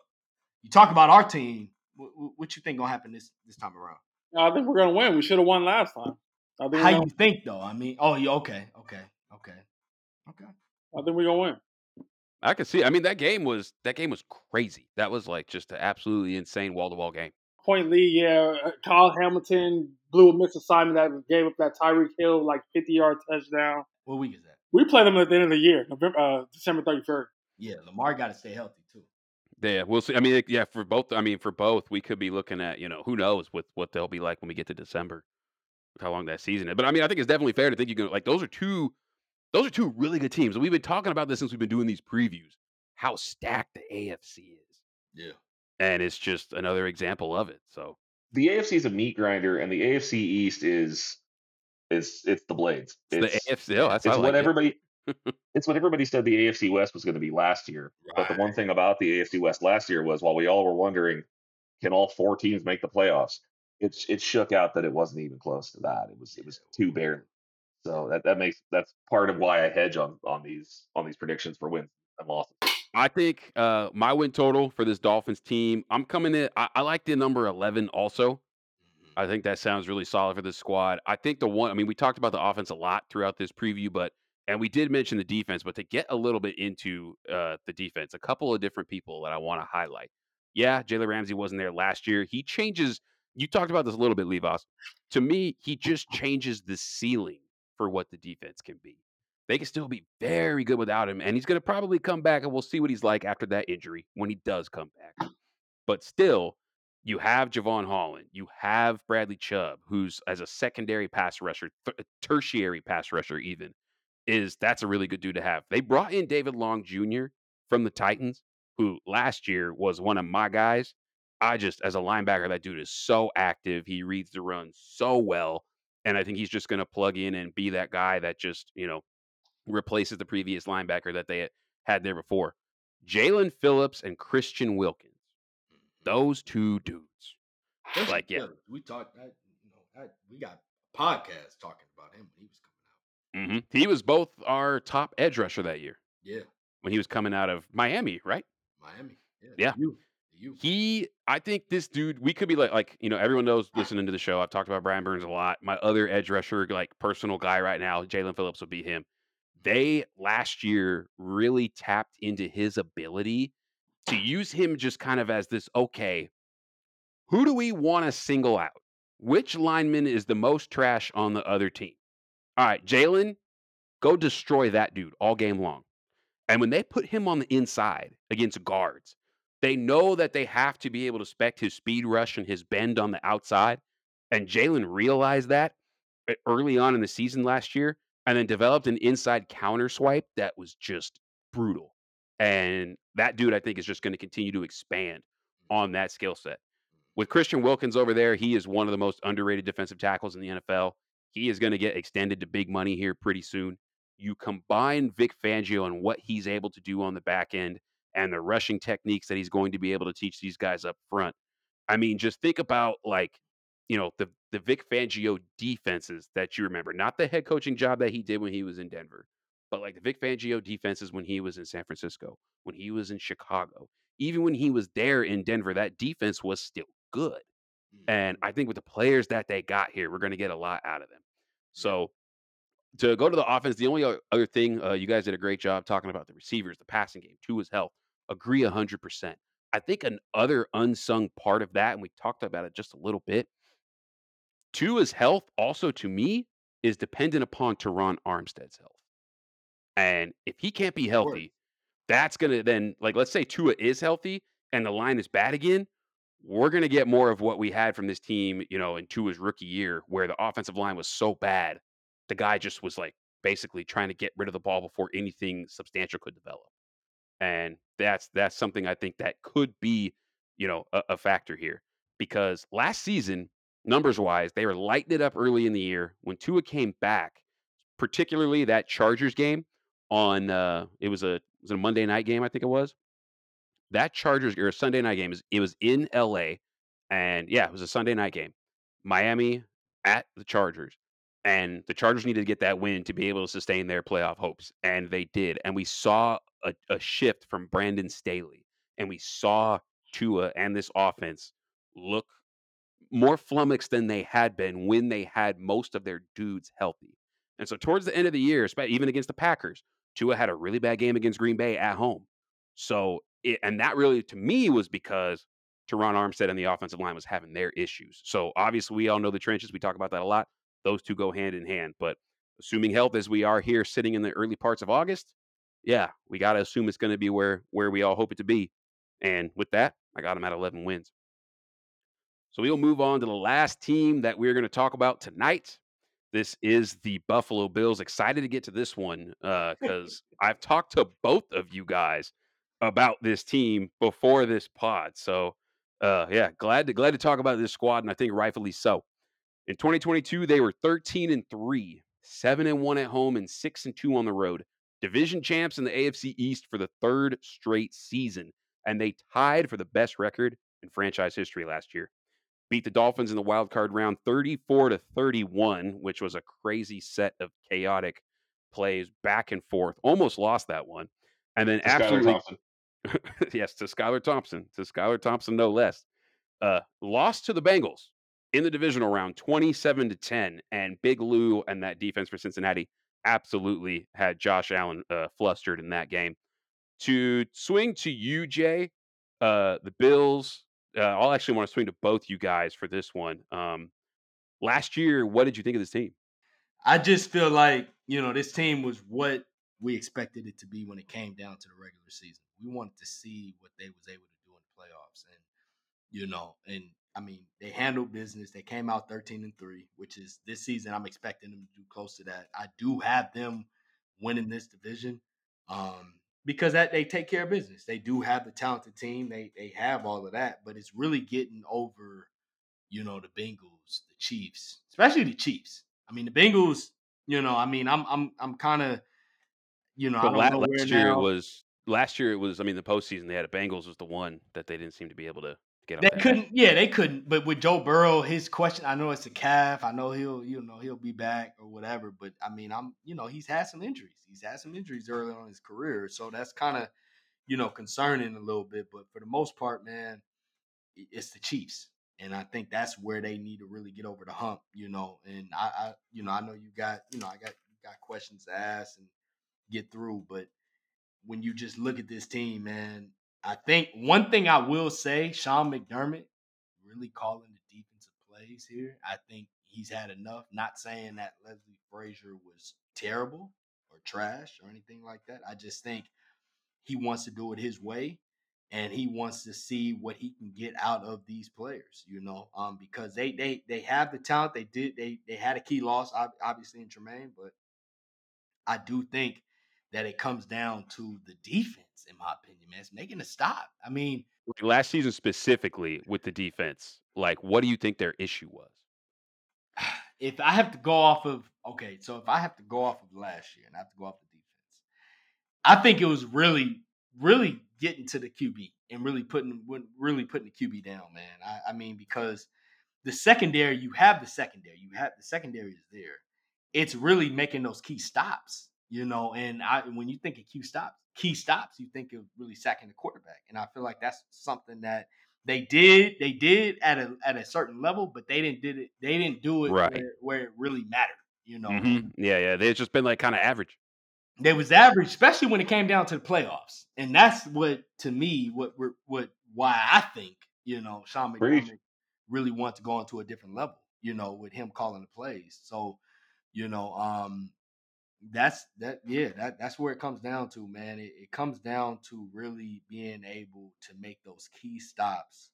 And sean mcdermott being the defensive guy being the head coach you know he, he him feeling like you know okay let's let's let's see you know let me do this you know. I, I like that. I do like that step because the run game we talked about it a little bit you know early on today and, and a couple days ago you know the run game, I don't think is really going to change. I don't care who they get back there, whether it's Dalvin Cook, who whether We'll we'll, we'll get to our, our season expectations here Yeah, here, here in a bit. I'm just saying, yeah, I, you know, I'm just saying, I, I just feel like, you know, it's it's it's it's it's a lot more than than you know than than just you know what what we see. I, I feel like it, it comes down to the play calls on the defense.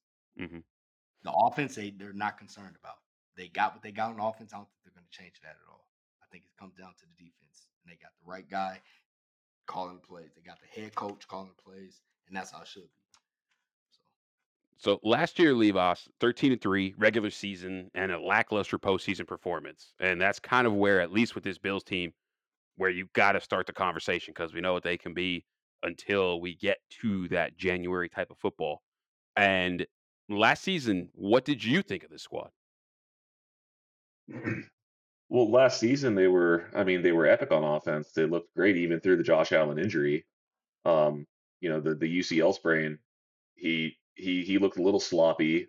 mm, Um, I mean, his interceptions were high, but that you know, you sprain a UCL, there's pitchers who miss a year and a half in baseball for uh tearing that thing, so it's going to affect you. Um, but they are what I expected kind of out of them on offense.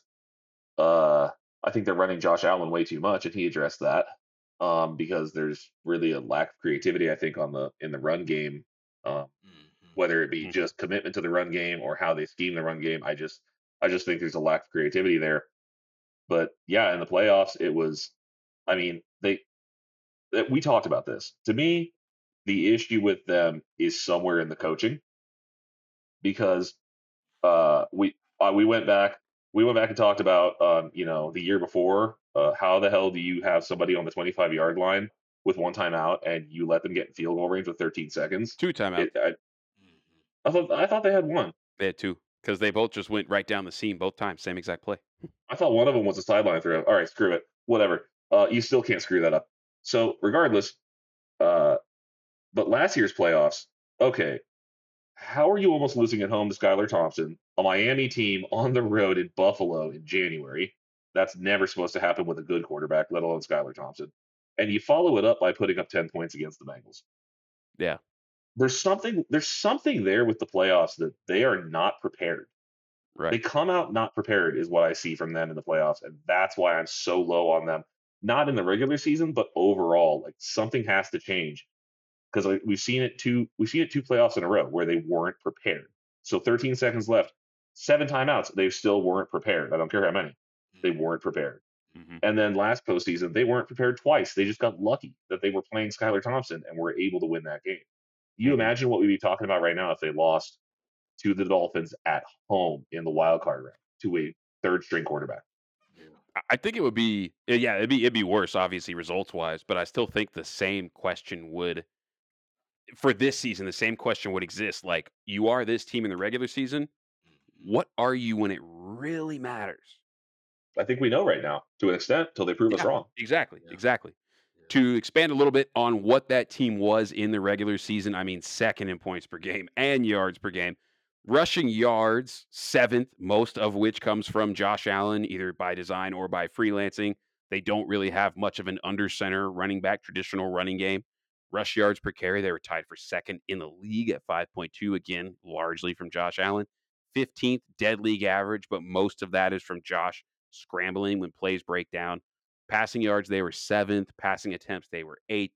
Josh Allen last year had a lot, he had a lot more plays that reminded me of his Wyoming days in college, looking at him as a prospect, Jay. I remember you and I we're like, this dude's not going to be like much in the NFL. And it was a lot of his er- erratic throws, which is what we saw last season. Seventh most picks in the NFL last year, and like key crucial ones, just playing reckless. They were seventh most fumbles lost per game last year. And you know, the offensive line wasn't very good. They ranked 22nd against 22nd in pass blocking and 28th in run blocking, according to PFF grades as a collective team metric. Points allowed defensively, they were second, only allowed 17.9 points per game, sixth against uh, sixth in total yards allowed at just a tick over 319. They allowed the 15th most passing yards per game, fifth fewest rushing yards allowed per game. And like you said, Jay, right in the middle of the pack on sacks and pressure rate, came in at 14th last season in both. They were lower in terms of their blitz rate, only blitzed about 19% of the time. That just wasn't their MO. They were a team that relied on coverage mostly, which, according to the numbers, was reflected by PFF's collective coverage grade, landing them at 10th overall. As we look at the coaching staff, and uh, this one is is big. We, we both had talked about him. Sean McDermott in his seventh year over there. Uh, Jay, you mentioned it, taking over his play th- play calling duties. 23 years as an NFL coach. He is part of the brain trust with Brandon Beane, the GM. They both came over at the same time and have been good. But obviously, what we'll get to in our season expectations, can they be great, is the biggest test. Ken Dorsey, offensive coordinator in his second year, been with the team since 2019, was tasked with being able to be the man to replace Brian Daboll and what he did over there before he left to go over to the Jets. And Dorsey was also previously an eight year backup quarterback. Jay, I'm going to ask you this question since we're here. What did you think of him as an offensive coordinator? Wait, say that. Say that one more time. Say that one. Ken more time. Dorsey as an offensive Ken, coordinator. I thought. I thought. Yeah. I, I, thought he was pretty much the same. I thought he was pretty much the same, man. I mean, because one thing that we look forward to is them running the ball, and we haven't seen that. Don't matter who's offensive coordinator, we have not seen them really run the ball, and you know, Ken Dorsey didn't really do that too much. I, I feel like it's still much of the same. Pat, heavy pass. Josh Allen really taking over the games. You know, I you know him running the ball, him running over, him being the running back. Really, I mean, Yeah. I mean that's really what what you see. So I thought he was cool. I thought he was. I thought he was all right. I thought he was yeah, right. I'm with you on You know, that. I'm Like a not- lot of a lot of Bills fans put the blame on him for when the It's- but offense had some dip. And I think that's unfair. It, it is unfair because that was how the offense was before he got there. It- it's not to me. The offense is what the offense is. You know, I mean, it's Josh Allen. It's Josh Allen, and I'm all- I'm personally, I, I I would like to see them run the ball more. I, I would like to see that, but if they're if they're not going to go that route, then I would like to see them get key stops and key Mhm. moments Mhm. you know, and it come down if, if if Leslie, who is a he's a pretty good play caller.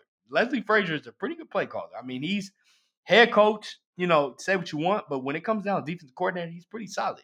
So if he can't get it done, Sean McDermott, who is a, a really good head coach, and he's a defensive guy, let him put let let him let's see what he can do. So it, to me, it comes down to the stops.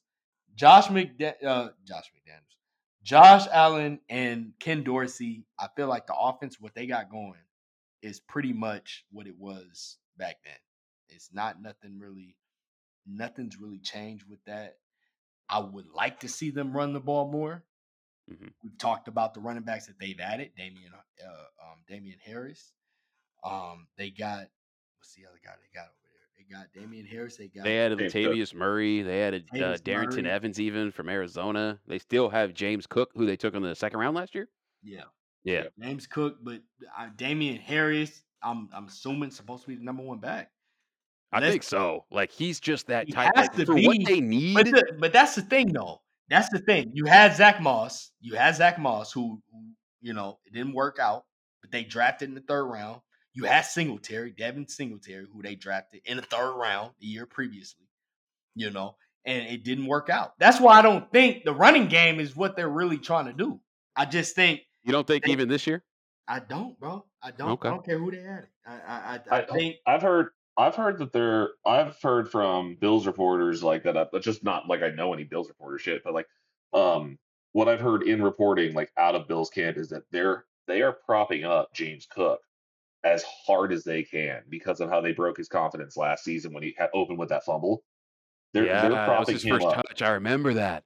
I know, and they're talking him up a lot. And they're Yeah, saying, against the "Oh, Rams because that was week one, Thursday night. Yeah, Yep. first and game of like, oh, season. he, they're like, oh, he's lightning fast. He's this and that. His blocking is this. Is this? eh, eh, that, Like they're talking him up like, like Damien Harris is not going to be the starter. Like James Right, Cook is right. going to be carrying that first ball, come, coming out of the locker. And, yeah, and then Damien Harris has 15 carries to James Cook's four Yeah, probably. after the game. Well, I'm just, Just- I'm just saying though. Right now, like what you said was that like the Damien Harris to be a starter. Pretty- it may be, but they're trying to, they're trying to not lose that on, not, they're trying to not lose on that pick because the running game has been such dog shit. Right. it has. And I don't Yeah. think Ken, I you know, I don't think I think Ken Dorsey, what he did last year is pretty much the same. And I think what you Mhm. know, what, what it's gonna be this year is gonna be pretty much the same. Mhm. they was better off just seeing what Joe Brady could do, the quarterback's coach. Just see just see what he can do. You know, I mean, I I just He's in my- called plays, and we like what he did. Yeah. I, I just Yeah. I, I don't see too much of difference in offense. I don't. I don't. I don't care who they got back. Yeah. I, I've liked the running back they had back there in the past. They didn't use them. So Singletary Singletary was pretty solid, like jitterbug style. He wasn't like necessarily like a dirty dirty down back, but like he could make people miss pretty well. and they Um, use them. but yeah, he They ain't really use them. They didn't use And them. the offensive line and the offensive line they had just is not inspiring. not And run blocking, inspiring. It, Yeah, it and run blocking, it didn't, sure. it didn't do him favors. Yeah, that's Yeah. true. That's true. Run Yeah, blocking. they yeah, and run blocking. Yeah, they didn't just really do a bunch. You know, it just was meh. Yeah, it was not not impressive. Uh, to look further at the staff, you mentioned Joe Brady, Jay, his sixth year as an NFL coach or sixth year as a coach overall. LSU OC in 2019 as well. Won a title with Joe Burrow. Game, they have a game management and assistant receiver coach. I always think it's interesting to see how these That's staffs Stefon Diggs. delegate. What's that? Assistant to Stefon Diggs. That's just that's just for Stefon Diggs. That's it. Game management. His name is Marc Lubick, assistant to Stefon Diggs. 12 year NFL coaching experience, six years in the college ranks, and spent two years as an NFL scout for the Rams. Running back coach is Kelly Skipper, been there for seven years, been coaching running backs in the pro level and at the college level since 1991. Adam Henry, wide receiver coach, his first year, but 26 years college and pro coaching experience. Been with the Raiders, Browns, Giants, Niners, Cowboys, LSU, and Indiana. Senior offensive assistant is Mike Shula. He is the youngest son of Don Shula. And uh, he was the last Alabama head coach before Saban took over. 2003 to 2006. I honestly forgot who that guy was until I was doing the research for this pod, to be honest with you. Uh, Kyle Shurmur, offensive quality control coach, first year, son of Pat Shurmur in his fourth year of coaching. They do not have a DC on the roster right now. And we've talked about Sean McDermott being the one to call plays. And uh, we're going to see how that that ends up panning out. His specialty primarily has been with safeties. So, uh, and they've got a good a good group of safeties over there, especially when you not only consider Jordan Poyer, Micah Hyde, you look at the free agent ads, and one of them is Taylor Rapp, safety out of Washington, who's been more of a, a tackler, a guy that's really successful in the run game, and may or may not necessarily been the best against the pass, but he comes over after playing 90% of the snaps for the Rams. And a couple of other notable names that they added Poona Ford, defensive tackle coming over from Seattle. They Mm. also added Leonard Floyd, Jay's boy, Yeah. oh, over there from the Rams. Come on over.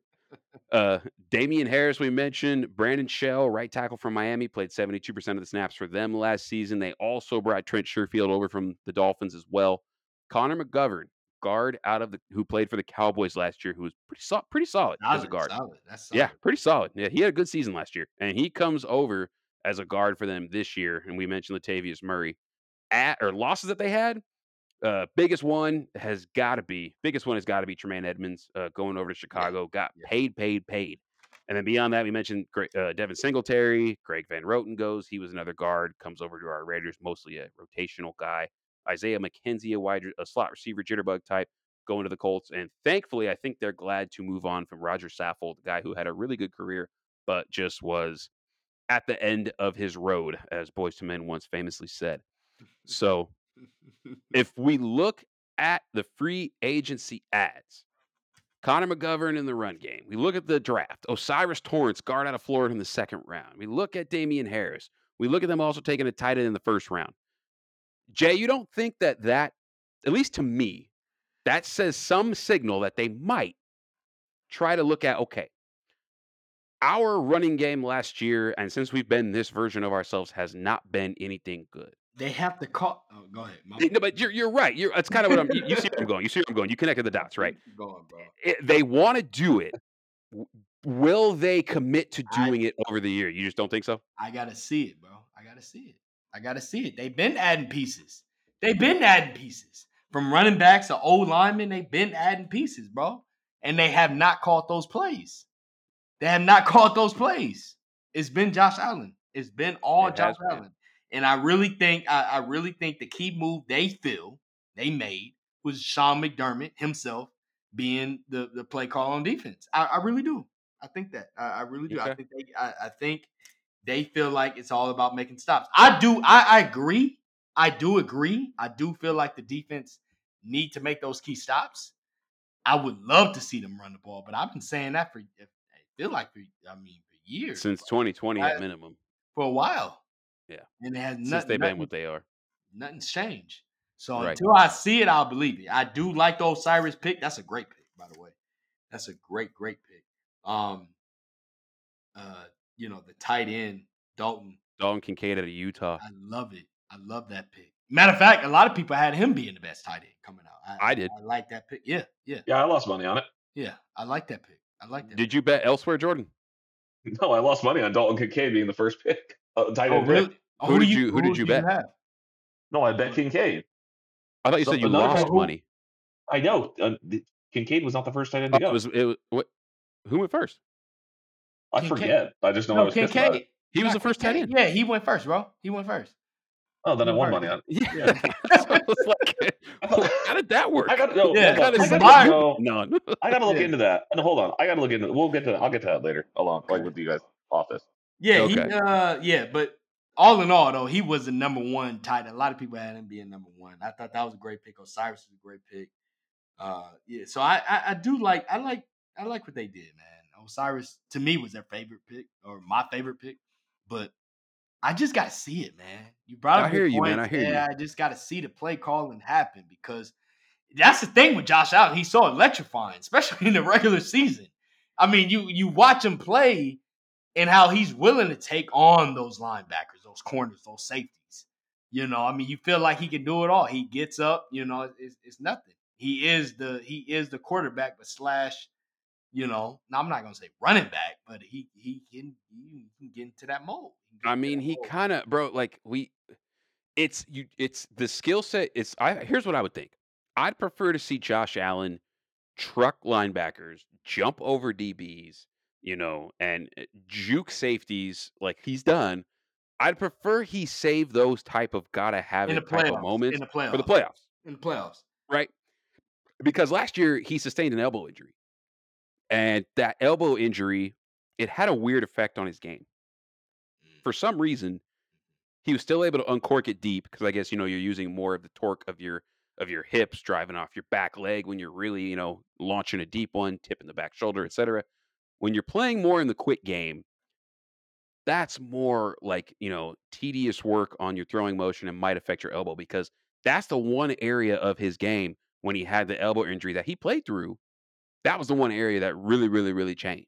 If you were to watch like from week one, two, three, four, etc., and then go back and like look at those playoff games. Like in the playoff game, he was just all or nothing. Professor just launched the ball deep, and yeah, that was you know that's kind of how it went.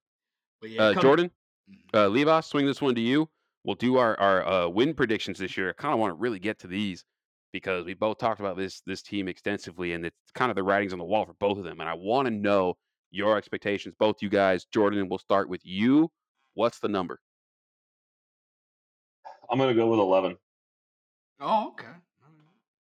Okay. So my reasoning is that, um, and I'm not obviously wishing this on anyone, but it's one of those things where they've they've put Josh Allen in so much in harm's way so much that if they keep doing it, he's eventually going to actually get knocked out for a couple of weeks. Mm. I, I don't know what happens after that. Do you think it's them putting Josh Allen in harm's way, or Josh Allen putting Josh Allen in harm's way? No, it's it's them putting Josh Allen in Allen in harm's way because what I've because what I've been saying is that there's no creativity in the run game. There's no real commitment to it. So you can you can say, "Oh, I'm going to run the ball on first and second down." Okay, but if you just run really vanilla run plays and you mm-hmm. don't change it up and you don't get creative and you don't mix up your play calling, well, you're not going to really do anything with those first two run plays. And one of one of the stats that I that I was that I found about their running game was that they were like third or fourth or something like like top five in yards before first contact. And so that to me says that that comes from Josh Allen running. So their chunk yardage comes from Josh Allen running the ball. Because running backs running the ball are making contact early. You know, running backs, Mhm. you see the yards after first contact. But when you see the yards before first contact and they're up there in it, and they don't really have a running game with the running backs themselves, that's because Josh Allen is scrambling around and making those yards afterwards. They're putting him in that situation because they don't develop a run game. They haven't developed a good offensive line. They haven't developed a creative offense. It's just been, hey, Josh Allen can pass all of a sudden. Let's just let him wing it and sling it all over the field. And he's done a good job of it. He's great. But I I just worry that eventually he's it's gonna catch up to him to a certain extent. It almost did last year, and I, I honestly actually thought it was going to catch up to him last year with that UCL injury. I thought that really might like linger and really, Right. really hamper their ability to to move the ball. Um, it didn't. He was he's he's quite the athletic freak. Uh, it's I mean, it's like how how his elbow injury. Yeah, no, I can still launch it 50 yards. Like I can still do that. yeah, like there's very few people in the world that can pull that off, and so I kind of bet against him, and he proved me wrong. But another year of that, how many how many years do you do that? so 11 wins and of course as we all know, the the biggest test is the postseason. Where how do they fare in that regard? Mm, great question. I mean, there it is. I- I until I see anything different. May, here's the thing: maybe taking Sean McDermott away from the offense completely by making him focus so much on the defense without actually having a DC, maybe that actually just, uh, you know, lets Ken Dorsey, uh, you know, in, install some real offense. Maybe I, I mean, you take I always wonder, like, like you're a head coach, right? Sorry to cut you off, but like you're a head coach. You have you have your specialty. It's defense. He Sean McDermott's never called the offensive plays, and d- how much do we think it? is? Like that's the part of it, like where I, where I ask, like, it's jo- is it like they don't call the run plays, right? But is it Josh also just like, F it, I'm going to take off and run, and rather than run out of bounds, you know, not truck someone. Basically, what I'm saying, long way to a short question Mm, I get where you go. is it is it McDermott who's obviously he's a head coach. He could step in and say, "No, run the ball more. I don't care." Period, and be done with it. Well, Do it's a philosophy.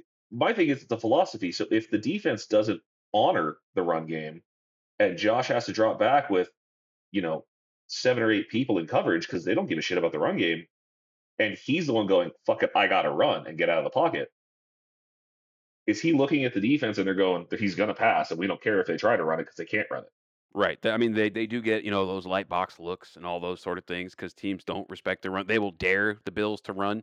A lot of teams have, and they, for the most part, they haven't. You know, we talked about that this whole entire time. So, in the postseason, do they?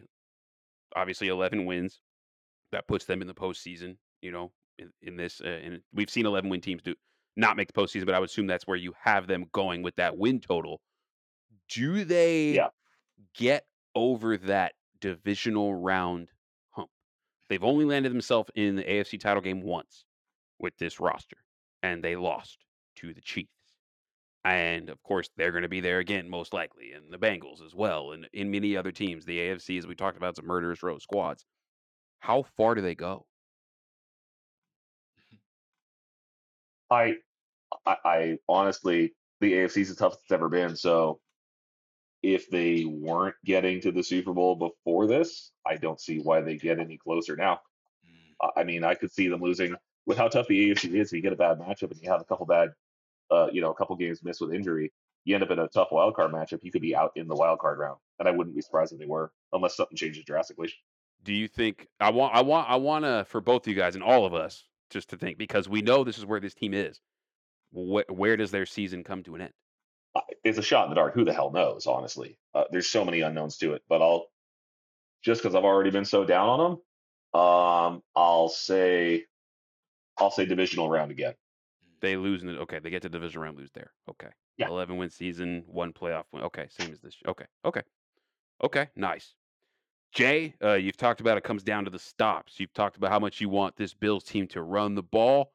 What's your win total? How does the season go? And where is their last victory in the postseason? Assuming you have them there. I got them in the postseason. I got them winning the division. I got them at 12 wins. Um, you know, I got them getting out of the first round.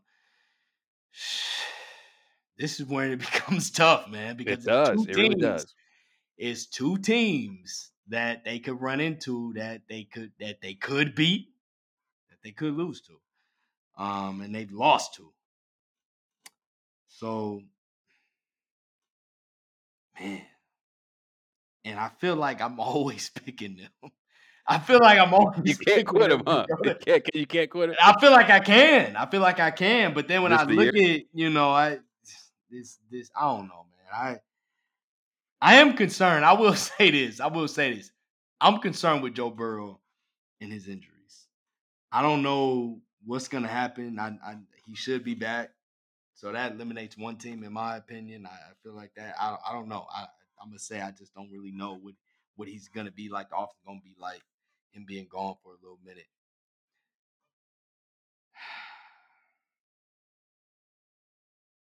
I'm gonna say they get to the AFC Championship game, man. Okay. I'm gonna say they get to the AFC Championship game. I'm gonna say Sean McDermott makes a difference. He makes a difference in his play calling.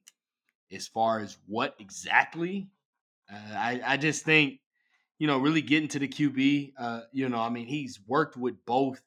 Well, we didn't really talk about him. Um, I kind of really want to talk about him a little, not really, but I just want to talk about a little Eric Washington, who they got as their defensive line coach who will be also assistant head coach over there, which is basically the same role that uh, Leslie had. He was line coach. Mm-hmm. Yep.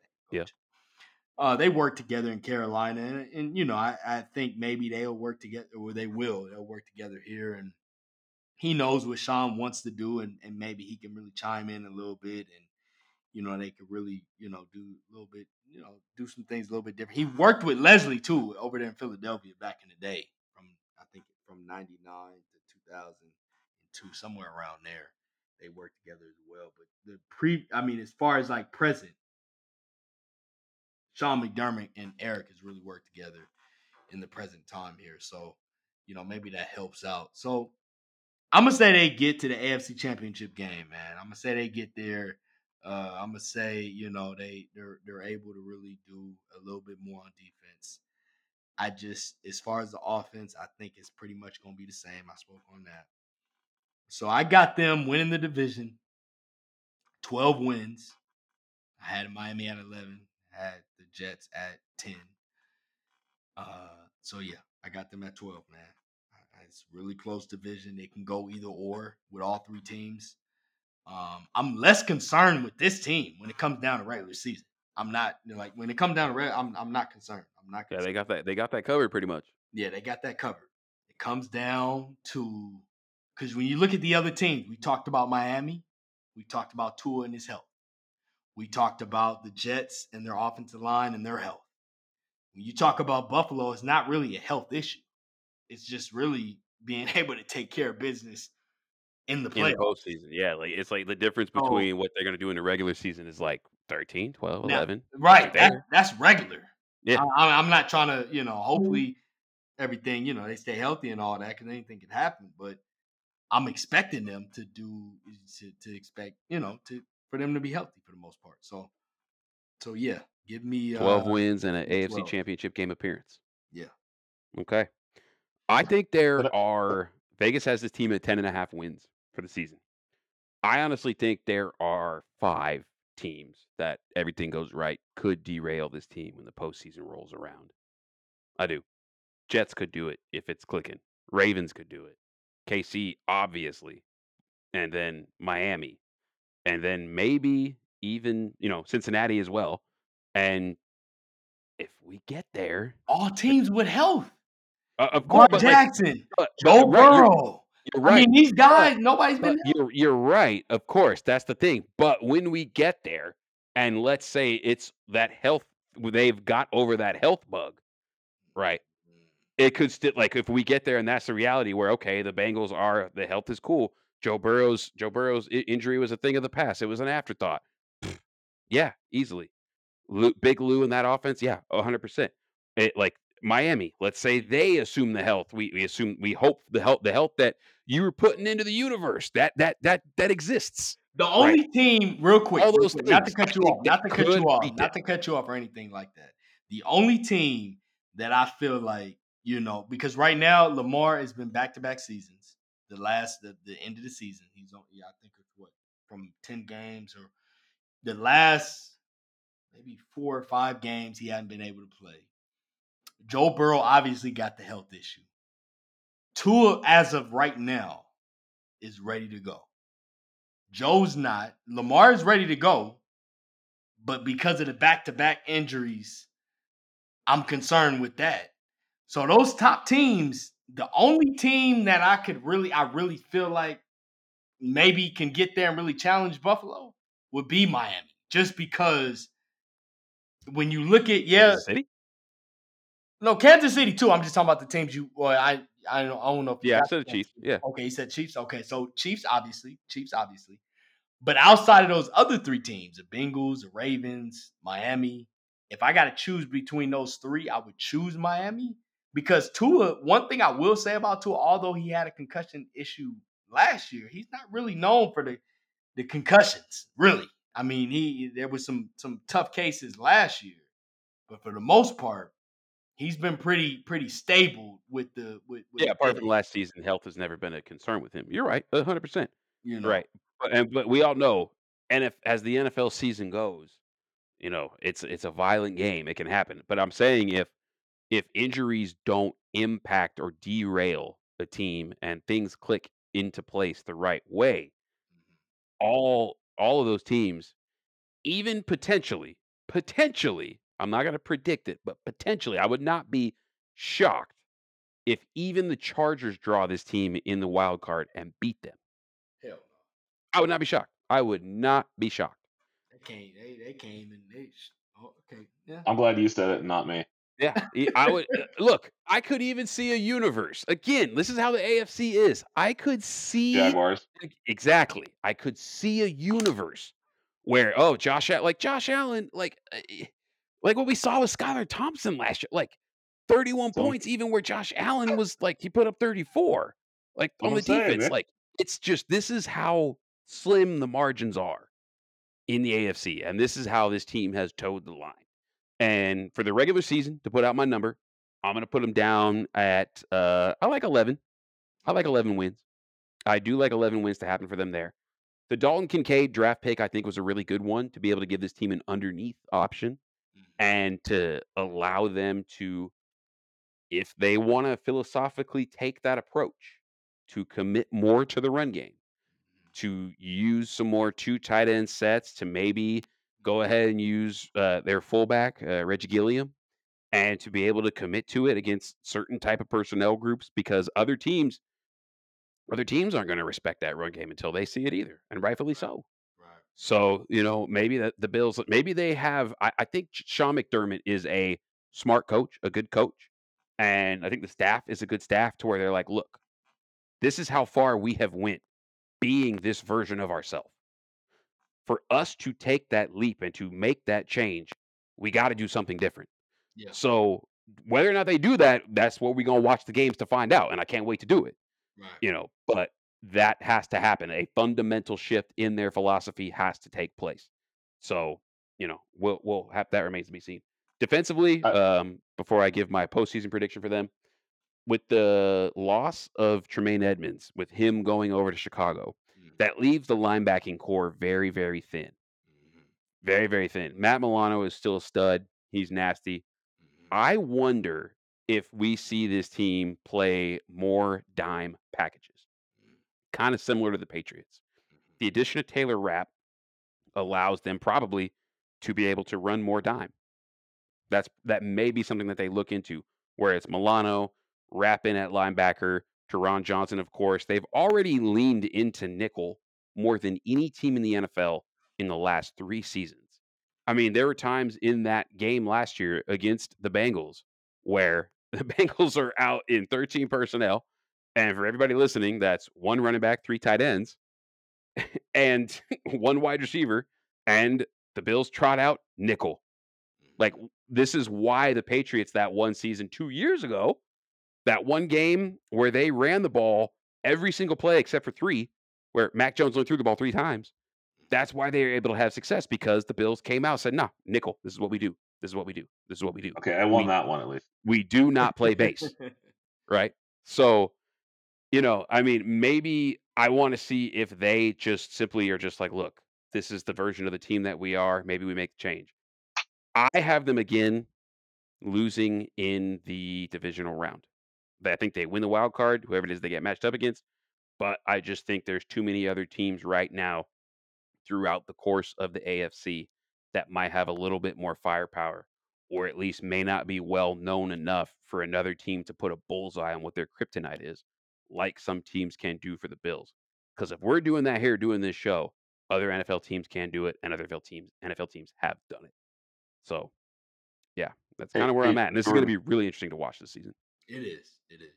Hey Jordan, What's up? um, one thing I wanted to point out uh, that I I just was happening to look at it, and remember we started this thing. I was talking about how I thought the Jets were going to start off really rough because their schedule starts so rough. Yeah. The Bills are the inverse of the Jets. Their schedule through Week Eight's really really easy, but if anything happens and they happen to trip up and have a bit of a tough record through the first eight weeks, their schedule starting Week Nine is probably as brutal as it gets. What's it look you've like got- week nine on?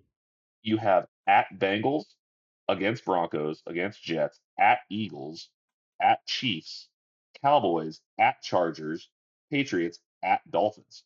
Woo. So not only do you go on the road like against really good teams, you lose that weather matchup. Yeah. I mean, That's a huge thing for Buffalo is the weather matchup. when uh, teams got to the come to them, yeah. They don't have any teams coming to them that scare them. They have to go to all the teams that could scare them. So throughout that anything- stretch, though, how many are home Two. against? Have Cowboy, Cowboys and Patriots at home. I think they get the weather matchup on the Cowboys easily. Absolutely. Um, oh, sorry, no, no, no, no. Broncos and Jets also at home, but Broncos and Jets are weeks ten and eleven, and that's you know, uh, I mean, those teams mid-November. are like outdoor, coldish. You know. Yeah. That, exactly. Mm. So really, the only advantage for the weather comes against the Cowboys. Cowboys, Otherwise, right. you have no weather advantage, or you're on the road. Right.